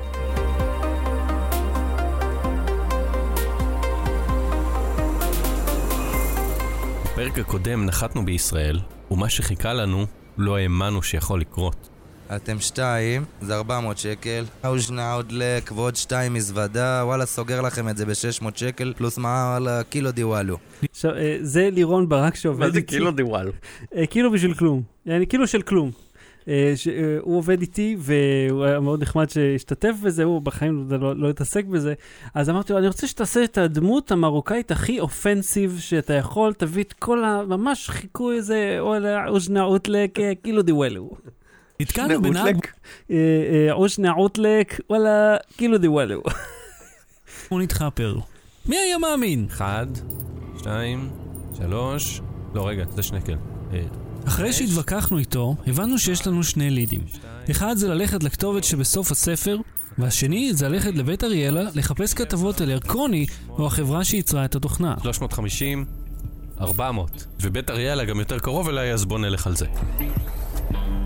אגב, אתה לא יודע כמה מסובך זה היה קוגניטיבית לחבר את כל ההקלטות השונות האלה. זאת אומרת, כי אתה, מדבר, אתה הקלטת בנפרד, ואני הקלטתי בנפרד, ואז אני צריך לרווח אותם, ואז להכניס את הסאונדים, וכאילו לצייר את התמונה עם הסאונד. זה, זה בדיוק הדבר שכאילו הלהיב אותי. אמרתי, אני ממש מייצר פה משהו. הגור הגדול הסביר לנו שאם זו תוכנה כל כך גדולה, ירקוני בוודאי יצריך עובדים רבים, וכדי לגייס אותם הוא פרסם הודעות דרושים בעיתונות. בשנות ה-שמונים חברות התוכנה רק התחילו לקום, ואם יש רק חברה אחת, אז כל המודעות מהתקופה היא חייבות להיות קשורות אליה. אני אומרת לך, ספי, אני נקלטת מיד, אתה חייב להיזהר. טוב, אני מרשה לך רק חבר אחד. אז זה רפרנס, הוא רב גוני, אז זה יותר קרוב, פחות המאשנת, יותר זאת שובט איתי, שזה השם של בעלה, אני מקווה שלא יפריע להם אף פעם. זה לא משהו שהיא אמרה לו אי פעם, אבל את האמא שלי מרשה לי רק חבר אחד, זה כאילו בדיחה שאביב כל הזמן משתמש בה, אביב מזרחי, שאגב הוא כותב לתום אהרון, לערוץ אחד, הוא קומיקאי נפלא, נראה לי שהוא צריך לעשות, זה הביזנס שלו צריך להיות הדבר, למרות שבעצם זה הביזנס שלו. בכל מקרה, אז זה כאילו בדיחה שחוזרת על עצמה. שהוא כזה שבאים לשחק במחשב, אז זה כן. כן, אמא שלי מרשה רק חבר אחד, וזה... ששש. לא, תקשיב, אני לא מוצא בחיפוש לא תוכנת מחשב, לא תוכנית מחשב, לא תכנת ניסיתי, ניסיתי גם תוכניתן, לא שום דבר מהאזורים האלה של מה שאנחנו מחפשים, בשנה שאנחנו מחפשים. אה, עכשיו אני מבין איך מרגיש מי שמחפש משהו בסין או בבינג. מיקרופילם? מיקרופילם!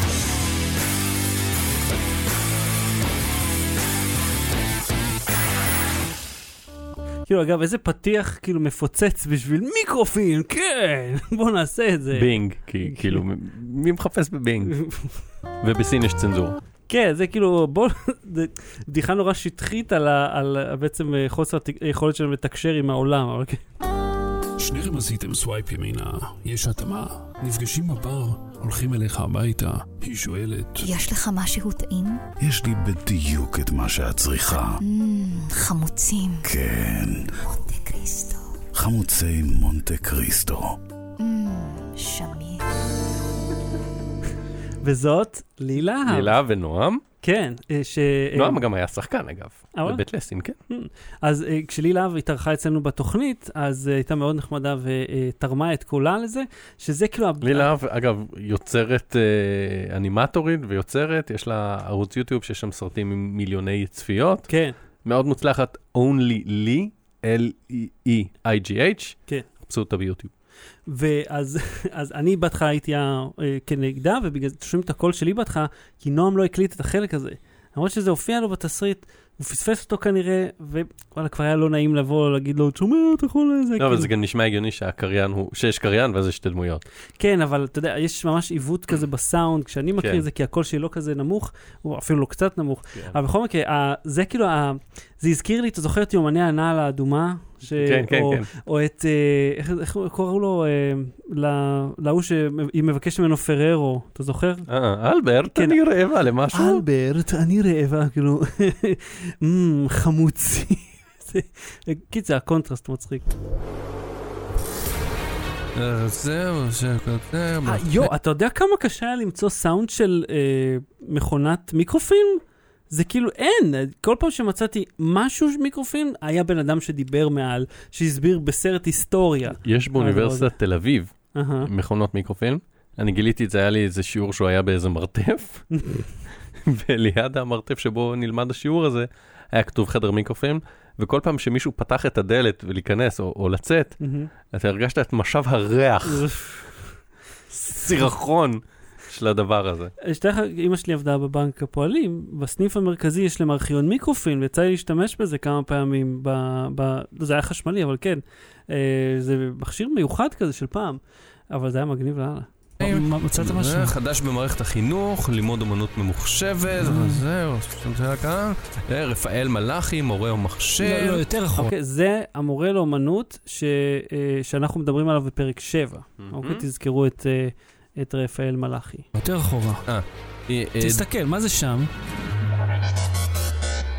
דוגמנית העל הבינלאומית, תמי בן עמי, נצפתה כשהיא שותה משקית שוקו במסגרת... מתחת, מתחת.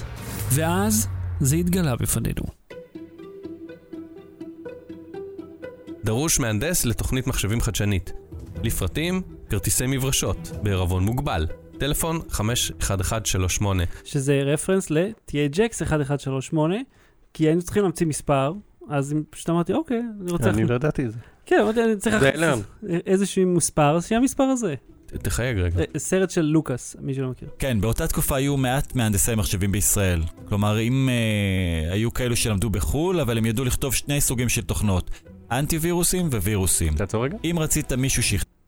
זה בדיחה על זה שבאמת תעשיית ההייטק בישראל, בין הדברים הראשונים שהיו בה, לפחות כדברים לקהל הרחב, היה תוכנות אנטי-וירוסים. מומלץ לקרוא אגב רן לוי את הספר שלו על ה... שכחתי איך זה נקרא עכשיו, הספר שלו על, האנטי, על uh, תולדות הווירוסים, mm. uh, והייתה תוכנה שנקרא קרמל, והייתה אחת מהתוכנות הראשונות בארץ, ואחת מתוכנות האנטיווירוס הראשונות בעולם, אז כן, זה היה תעשייה, והבדיחה תמיד הייתה אז, כן. שמי שכותב את הווירוסים, זה, תוכנות, זה החברות שעושות את התוכנות האנטיווירוס שלהם, איך למכור את זה. עכשיו, מי ששמעתם זה היה ניר ויטל, בתפקיד עצמו, שהוא עורך גיק טיים. זאת אומרת, הוא הגיע כדמו, הוא בעצם עושה כמונו, הוא עצמו, אבל מגוחך. טוב משהו אחר, היית צריך לחפש מאוד קשה. זה כמו שחת בערימה של מחטים. מי שטועה פה בפתגם זה יניב אביטל, עורך אתר גיק טיים שביקשנו ממנו ציטוט בשביל שיהיה לנו מומחה. יניב עזר לנו לפענח את המודעה. תראו, אין מה לחייג למספר הזה כי זה חמש ספרות, אבל כרטיסי מברשות בעם זו חברה שאפשר להתחקות אחריה. יסדה אותה גלית מוריצקי, מחלוצת התכנות בישראל, וצריך למצוא את הקשר בינה לבין תוכנת מכחול. מכחול. סתום תפה. אבל אם השם של החברה זה מברשות, אז כנראה האיש שאתם מחפשים היה בסך הכל שכיר שעזר לפתח את זה. אז אולי זה לא היה זכריה ירקוני. אולי הוא סתם שם את השם שלו בהודות, וגנב את הקרדיט למי שבאמת יצרה את התוכנה?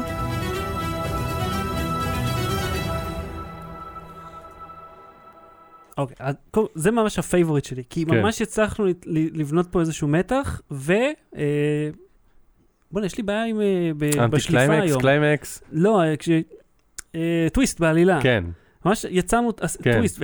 וגילינו שכולם סביבנו יודעים הכל, ואנחנו שני מטומטמים שרודפים אחרי מידע שידוע להרבה מאוד אנשים. ולראשונה אנחנו לומדים בזה שאולי זאת בכלל אישה שעשתה את זה. עכשיו, איפשהו אמרתי לעצמי, אוקיי, אנחנו שני גברים שכאילו, שכותבים ועושים אישה, ואנחנו מאוד מרגישים טוב עם עצמנו. אבל וואלה, זה יכול להיות או גבר או אישה שעושים את הזה, אז יותר מעניין, כי את ההייטק, נשים וזה, במיוחד זה כאילו שנות ה-שמונים, אז זה כבר ככה משהו יותר נחמד. אגב, הקטע הזה של ה... ששומעים קודם את המוראיין, ואז אומר, מי ששמענו, זה טרופ נורא קלאסי בפודקאסטים.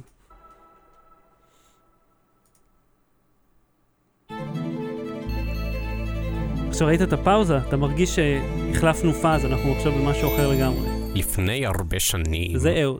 שמעתי שיש תוכנה שנקראת מכחול, שדרכה אפשר ללמד את הילדים לצייר.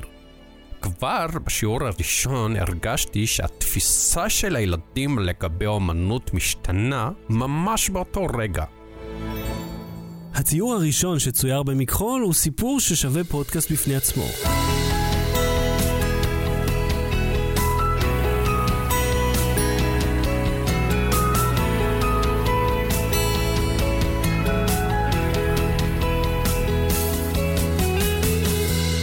ברוכים הבאים לתפוז מפיקסלים, סיפורו של הציור הראשון במכחול.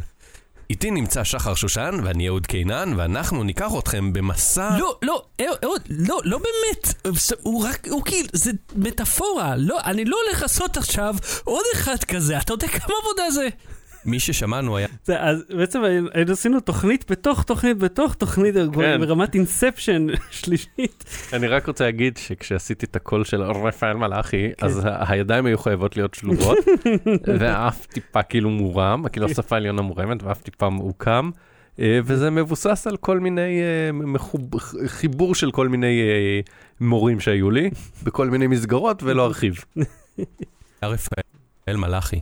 הוא היה מורה לאומנות שניסה להכניס מחשבים לבית הספר שבו הוא עבד, וזכה להיות הבודק הראשון של תוכנת מכחול. את רפאל מלאכי גילינו בזמן שחיפשנו מיקרופילם, והייתם יודעים את זה אם הייתם מקשיבים לפרק הקודם במקום להיות בטלפון. שזה רפרנס למורה הפסיכופת מדריה, שזוכרים את הסדרה הזאת שהייתה פעם, שהוא תמיד מדבר ואז פתאום קופץ עליך, והעין אחת שלו הייתה מתנפחת כזאת, אז אני מאוד אהבתי את הסגנון שלו. אותו אנחנו פוגשים בגלריה שלו, שם מוצגות יצירות של אמנים נשכחים ושל תלמידים שלו שנוצרו בתוכנת מכחול. אתה יכול לראות כאן אמנים כמו חי בינדר, בני קישון, שתמיד היה מאחר אגב לשיעורים שלי, גלי אפל, גלית מורצקי. אה, בני קישון היה מאחר כי הוא אחר גם לטיסה. כן, זה בני קישון ששמעתם שחיפשו אותו. חי בינדר תומך בפטריון שלנו. גלי אפל תומכת מספר אחת שלנו בפטריון, שגם נפגשנו באירוע לייב שעשינו, mm-hmm. וגלית מורצקי, שאנחנו שומעים את השם שלה שוב. אז uh, רצינו, זה המקום שבו הכנסנו את ה... Uh, לקחנו, פשוט הסתכלנו בפטריון מי התומכים הגדולים ביותר, והשתמשנו בשמות שלהם uh, באישורם. מה הביא אותך ליצור תערוכה שכולה... נו, uh, מה שאמרתי בקריינות לפני רגע. תראה. מכחול הקדימה את זמנה והביאה יכולות שלא ראינו הרבה שנים לאחר מכן. פתאום גם אנשים בלי כישרון יכלו ליצור אומנות מרהיבה, כל עוד הם עשו אותה בפיקסלים בודדים. ירקוני אמר לי פעם משהו מאוד חשוב על אומנות שאני לוקח איתי עד היום. לעצור רגע? כן. קודם כל, הברייק הזה לפרסומות שהוא במקום הכי לא קשור בעולם. שנית, יש פה גם רפרנסים פנימיים שלי לכל מיני אנשים שהם לא באו מתחום הציור, או אומנות ממוחשבת, אומנות תקשורת חזותית, או אומנות חזותית, ופתאום הם עשו תערוכה של ציורים מאוד פשוטים שהם עשו בטושים, או בתוכנת אם אס Paint, יש אומנים כאלה שעשו את זה, אני לא אגיד את השמו שלהם, אבל זה כאילו, בוא, אתה אומן מאוד טוב במה שאתה עושה, אל תתחיל עכשיו איזה ציירת חתול מפיקסלים, נהיה אתה פותח את הארוחה. והפרסומת הזאת שתשמעו, היא גם טרופ מאוד גדול בפודקאסטים. העסקת משיכת מכחול בחסות מזרנים, מלבנים עם ספוג וקפיצים המיועדים לשינה. מזרנים, כי לא נעים לישון על קרש, ועכשיו חדש, מזרנים לשים עליהם סדינים. מצאתי סאונדים כמו של חדשות כאלה, אבל שוב, זה, אתה הקלטת את זה במקור, והקלטת את זה טוב, אבל אם נועם כבר עשה, אז השתמשנו בהקלטה שלו. פרסומות למזרנים, אתה, אתה סיפרת לי שזה כאילו כן, טרופ. זה, זה הגיע גם לארץ, אבל זה היה בחול מלא פעמים, מזרנים שאתם קבלו דור. זהו, כי תחיל למכור מזרנים דרך הדור. כן, ואז מה יש להגיד על מזרנים? איך אפשר לפרסם מזרנים? מה הקריאיטיב מזרנים? אתה ישן על זה. לשים, אפשר לשים עליהם סדינים. זה החדש, זה הדגם החדש. האומנות האמיתית זה המימזיס של לקחת את הדבר ולא להשלים את סוף המשפט. רגע, דיברת איתו? אתם מכירים? הוא יודע מי זאת גלית מורצקי שאמרת קודם, הוא עבד במברשות כרטיסים בעם, הוא אוהב דילוגי אותיות, הוא עדיין גר בפתח תקווה?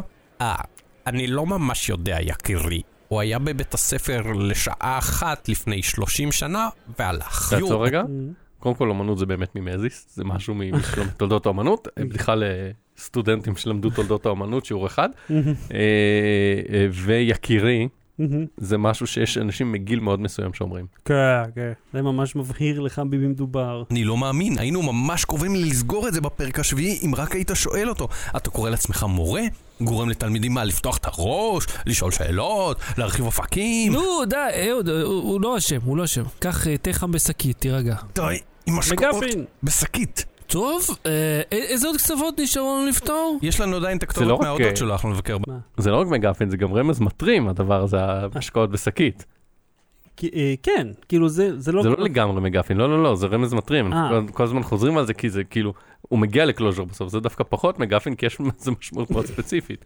אבל זה יכול להיות גם משהו אחר, כן. באמת, ו... חכה רגע. נתקע לי הפודקאסט האדיקט. באיזה פרק השארנו עוד קצה לא פתור? יש את גלית מורצקי, דבר עם יניב. שזה עכשיו רפרנס כבר לספייסבולס. אם אתם זוכרים, יש קטע שהוא אומר, מתי זה קרה? Just now! שזה כאילו אינסטנט קסט, שהם רואים עכשיו את עכשיו. ובספייסבולס העתיקו את זה מי? הלז הפופין משנות ה-ארבעים. אה, וואלה? רגע, אבל איך הם הראו מהסלילים? כן, כן. וואלה, אוקיי, זה לא ידעתי. נו, רואים איזה... רואים איזה just now, ואיזה מסתכלים לצד הזה, בהלז הפופין יש קטע כמעט אחד לאחד. איזה קטע. תקשיבו למספר.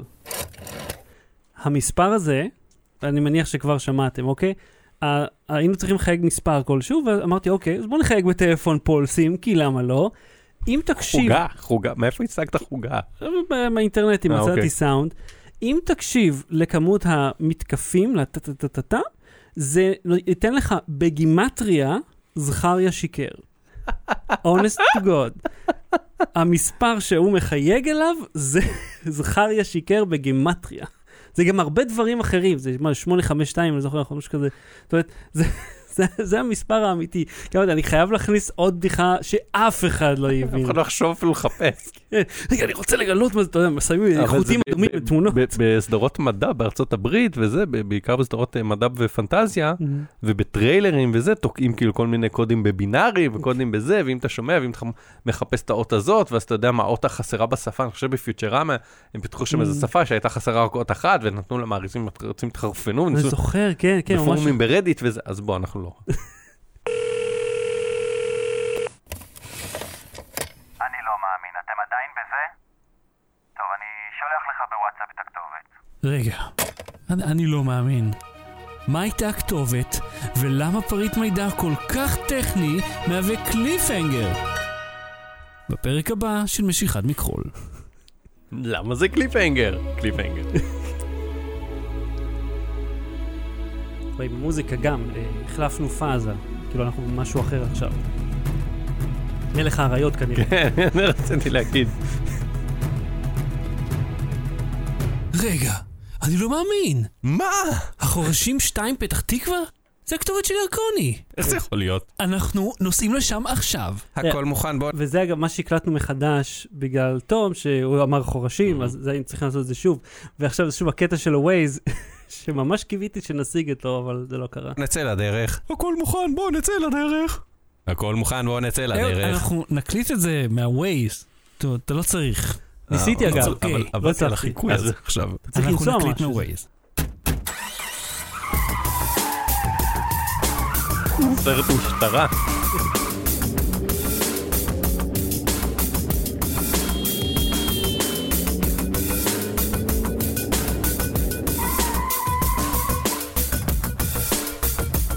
ממש ג'י טי איי.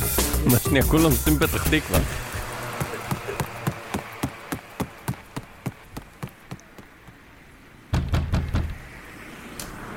כן, אפשר לעזור לכם? תקשיב לי ותקשיב לי טוב. אנחנו היינו צריכים לטוס לטבריה, ואז לטיבט, ואז לשתות שוקו בשקית, או שזה הטי בטעם שוקו, אני לא יודע, ולריב עם מוכר סודה, ואז נפצעתי מעולר בחנות מטיילים, בכלל נחרטה לי אצבע.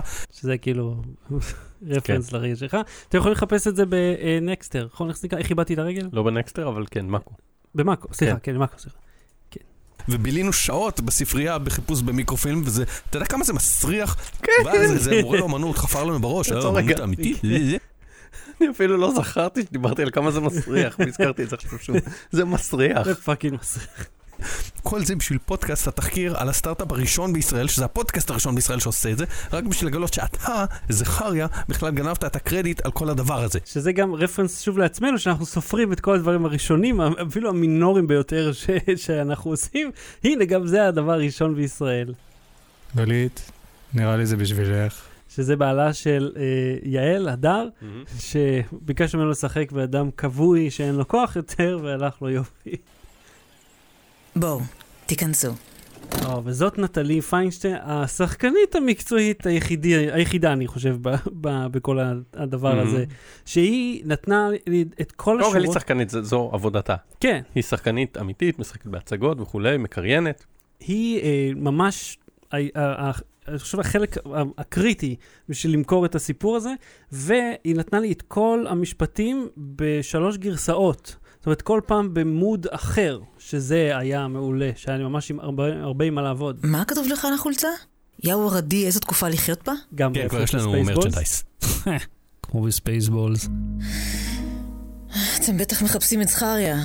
אוי, מה האיש הזה עשה לי...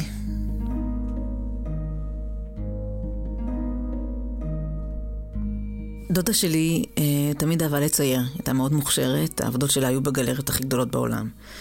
אה, אבל עת נחלתה, וכבר לא הצליחה להחזיק את המכחול שכל כך אהבה, רציתי לעזור לה, ובעזרת אה, ספר של חברת אה, מחשבת, לימדתי את עצמי לתכנת. רגע, חברת מחשבת, איפה שמענו אותה קודם? דיברנו על מחשבת, נכון? בכרטיסים, לא? כרטיסים. יכול להיות. נכון, היה שם את חברת מחשבת גם. זו חברה אמיתית, אני חושב. וואלה? כן. התוכנה שהצלחתי לייצר הייתה בסדר גמור, אבל היה לי ברור שאם אני רוצה לשנות משהו בעולם, אני צריכה להקים חברה ולהביא מתכנת שיעזור לי. פרסמתי את ההודעה בעיתון, ואז הגיע בחור צעיר ונלהב בשם זכריה ירקוני. היו לו רעיונות טובים סך הכל, אבל הוא בסופו של דבר היה טכנאי ולא עשה משהו מקורי משלו. אז איך הכל השתבש ככה? אחרי שהתוכנה הייתה מוכנה, כתבתי את ספר ההוראות וביקשתי ממנו לקח אותו לבית הדפוס. זה לקח כמה חודשים עד שקיבלנו את העותק הראשון, ולא שמתי לב שהוא החליף בהודות את השם שלי בשם שלו.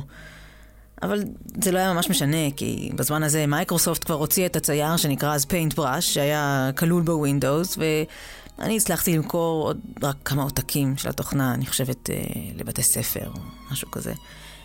ואז נאלצתי לסגור את העסק. ש...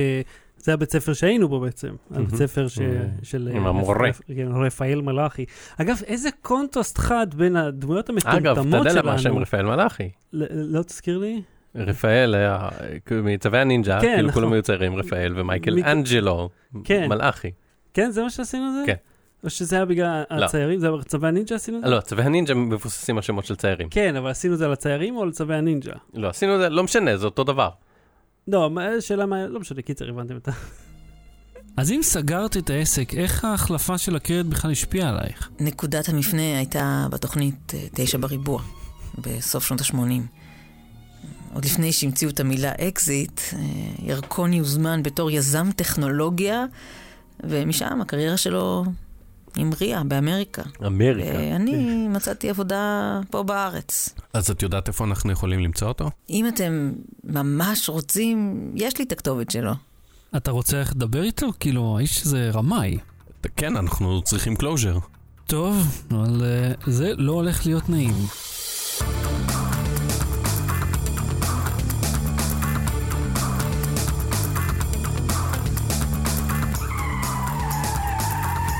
רכב ורוצים אנחנו נוסעים שם.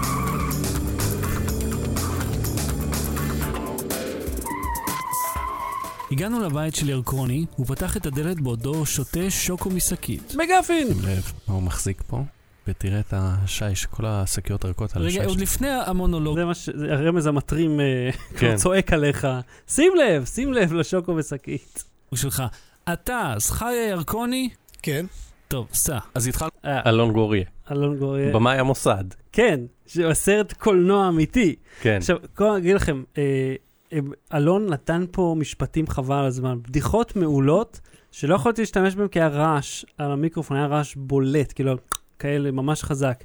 זה מה זה, הייתה שם בדיחה מעולה על היונים, אתה תראה, לא שומעים אותה, כאילו. כן. בדוכן בשדה התעופה, ואז משם, אל תשאל איך, הגענו לטבריה, או שקודם היינו במפעל חמוצים, לא משנה, שחר כבר שכחתי, אתה יכול לשמיע לי את הריקה? עזובנו, אתה גנבת את הקרדיט לגלית מורצקי. כן, מה ששחר אמר. מה, מה, מה? אני שלושים שנה לא שמעתי את השם הזה. למה אתם מקליטים אותי בכלל? מי אתם? תגיד לי אם זה נראה לך מוכר. שחור ופטור גיליון ארבע מאות ארבעים וחמש, רק פרפרים. שזה אותו גיליון שהחזיק המוכר במכולת. לא יודע, אולי פתרתי את זה בשירותים פעם. לא, לא, לא, לא, לא, לא, שחר, תביא רגע מהתיק שלך, תביא. זה טיפים וטריקים למכחול. מכחול. בואו שבו.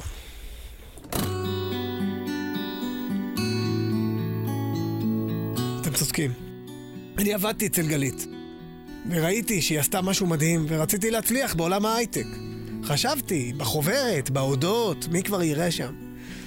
אז אמרתי, נשים שם בקטנה, אתה יודע, לא, לא, לא חשבתי שזה באמת הגיע לממדים האלה, שפתאום מציעים לי עבודה והייתי בטלוויזיה. אבל כבר חייתי את השקר. אני רוצה להגיד אגב, לא חכה.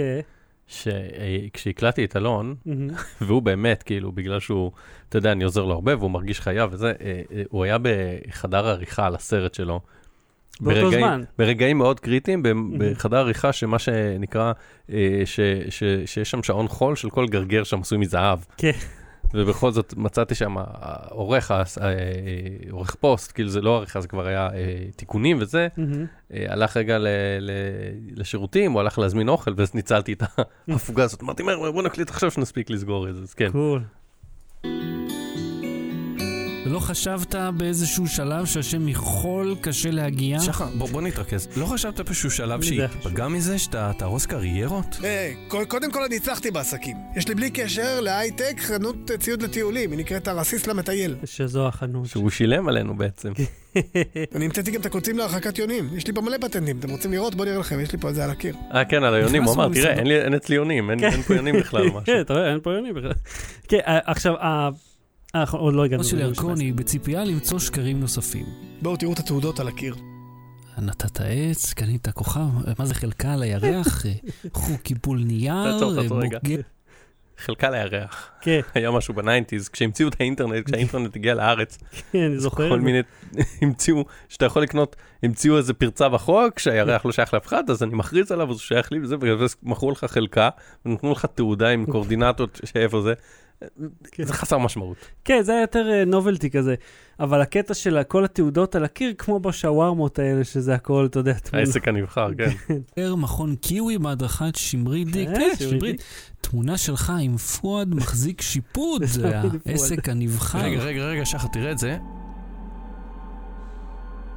משרד הפטנטים, אפרטוס לאריזת נוזלים לשתייה בין שתי יריות ניילון מודבקות בחום? רגע.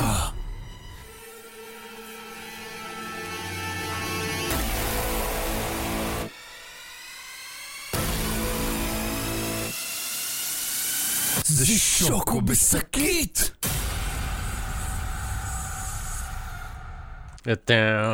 כזה מסרטי מתח. כן, וזה כאילו, אוקיי, אז אפרטוס, כי תמיד זה בפטנטים, הכל מופיע אפרטוס.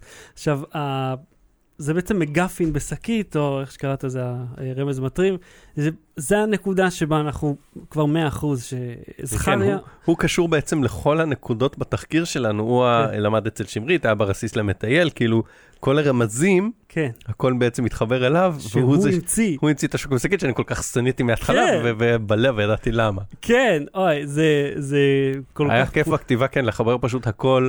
לזה שהוא קשור להכל. כן. ומה שהיה נחמד, שיכולנו פשוט בשורה אחת, בכל התעודות על הקיר, לקשור אותו, אתה יודע, לתפור את זה נורא מהר, איך הוא קשור לזה, קשור לזה, קשור לזה, קשור לזה.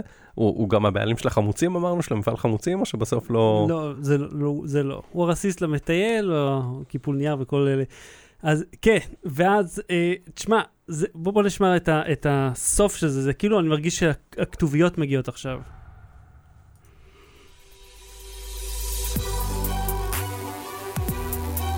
זה הנקודה, אתה יודע, זה הנקודה שנגיד שאתה צופה בסרט ואתה כזה, וואו, מה חווינו פה עכשיו? כאילו, שאתה קם, האורות נדלקים, אתה כזה פאק. למה אורות נדלקים? למה לא נותנים בכתוב? כי הסדרנים רוצים כבר לנקות בלייף לבא. כי אתה צריך להכניס את האנשים הבאים, לא רק שהסדרנים... אבל לפעמים יש בקרדיט עוד קטעים, ועוד... יודע. ופה כאילו, אז פה טוב, פה זה המקורי, אנחנו, יש את כל התודות וכן הלאה. אז... זאת משיכת מכחול, זה ה... זה ה... פירקנו את התסריט לגורמים, ואני בטוח שאם נאזין את זה עוד פעם, נזכר בעוד תתי סיפורים בפנים. כי כתבנו את זה לא רק לאורך זמן, אלא ממש, ממש התאמצנו למצוא אה, גימיקים מטומטמים בפנים, כי זה מצחיק אותנו, שזה היה החלק הכיפי בזה. זאת אומרת, לייצר משהו מאפס, מהאוויר. תשמע, כל מי שכותב קומדיה, ומבקשים ממנו טיפ, תמיד, ראיתי, מהכי גדולים להכי שאתה לא מכיר, אומרים, קודם כל תצחיק את עצמך. כן, לגמרי. אז אם עוד לא הזנתם איכשהו משיכת מכחול, עכשיו גרסת הסטריאו היא בחינם, וגרסת הסיראונד עדיין בתשלום, אם תרצו לקנות אותה, זה עולה, בוא נוריד את זה ל-שלושים וחמישה שקלים, כל ארבעים וחמש, יאללה, משקיב, בעל הבית משינה את תודעתו. ויש גם חולצות כיפיות, יש מיום שליש, מרביעי ועד ראשון, אם אתם בטח שומעים את זה בשבת, אז ברביעי ועד ראשון יש מבצע ב-T-Public, שלושה עשר דולר החולצות, והמבצעים שלהם כל הזמן חוזרים, שלוש עשרה ארבע עשרה דולר, אתם יכולים לקנות חולצות של משיכת מכחול. אני אישית, כאילו, יש לי חולצה של מגפין בסקית, שתום mm-hmm. יש לו גם חולצה כזאת, ואנחנו כל הזמן מתאימים חולצות, סתובבים איתם יחד, שזה כיף לה. אז, ולא רק על הקטע הזה, יש גם, אתה יודעים, ספלים ומדבקות, whatever, אפשר להדפיס אותו דבר על הכל. אז שוב תודה לכל מי שהשתתף ב, בהפקה המדהימה הזאת. יש לך משהו לומר, שאתה לא, רק מנופף את אצבע... אה, אוקיי. ואהוד קנן, תודה רבה. תודה רבה, שחר שושן. לא בטרי, ומשיכת מכחול, להתראות. ביי.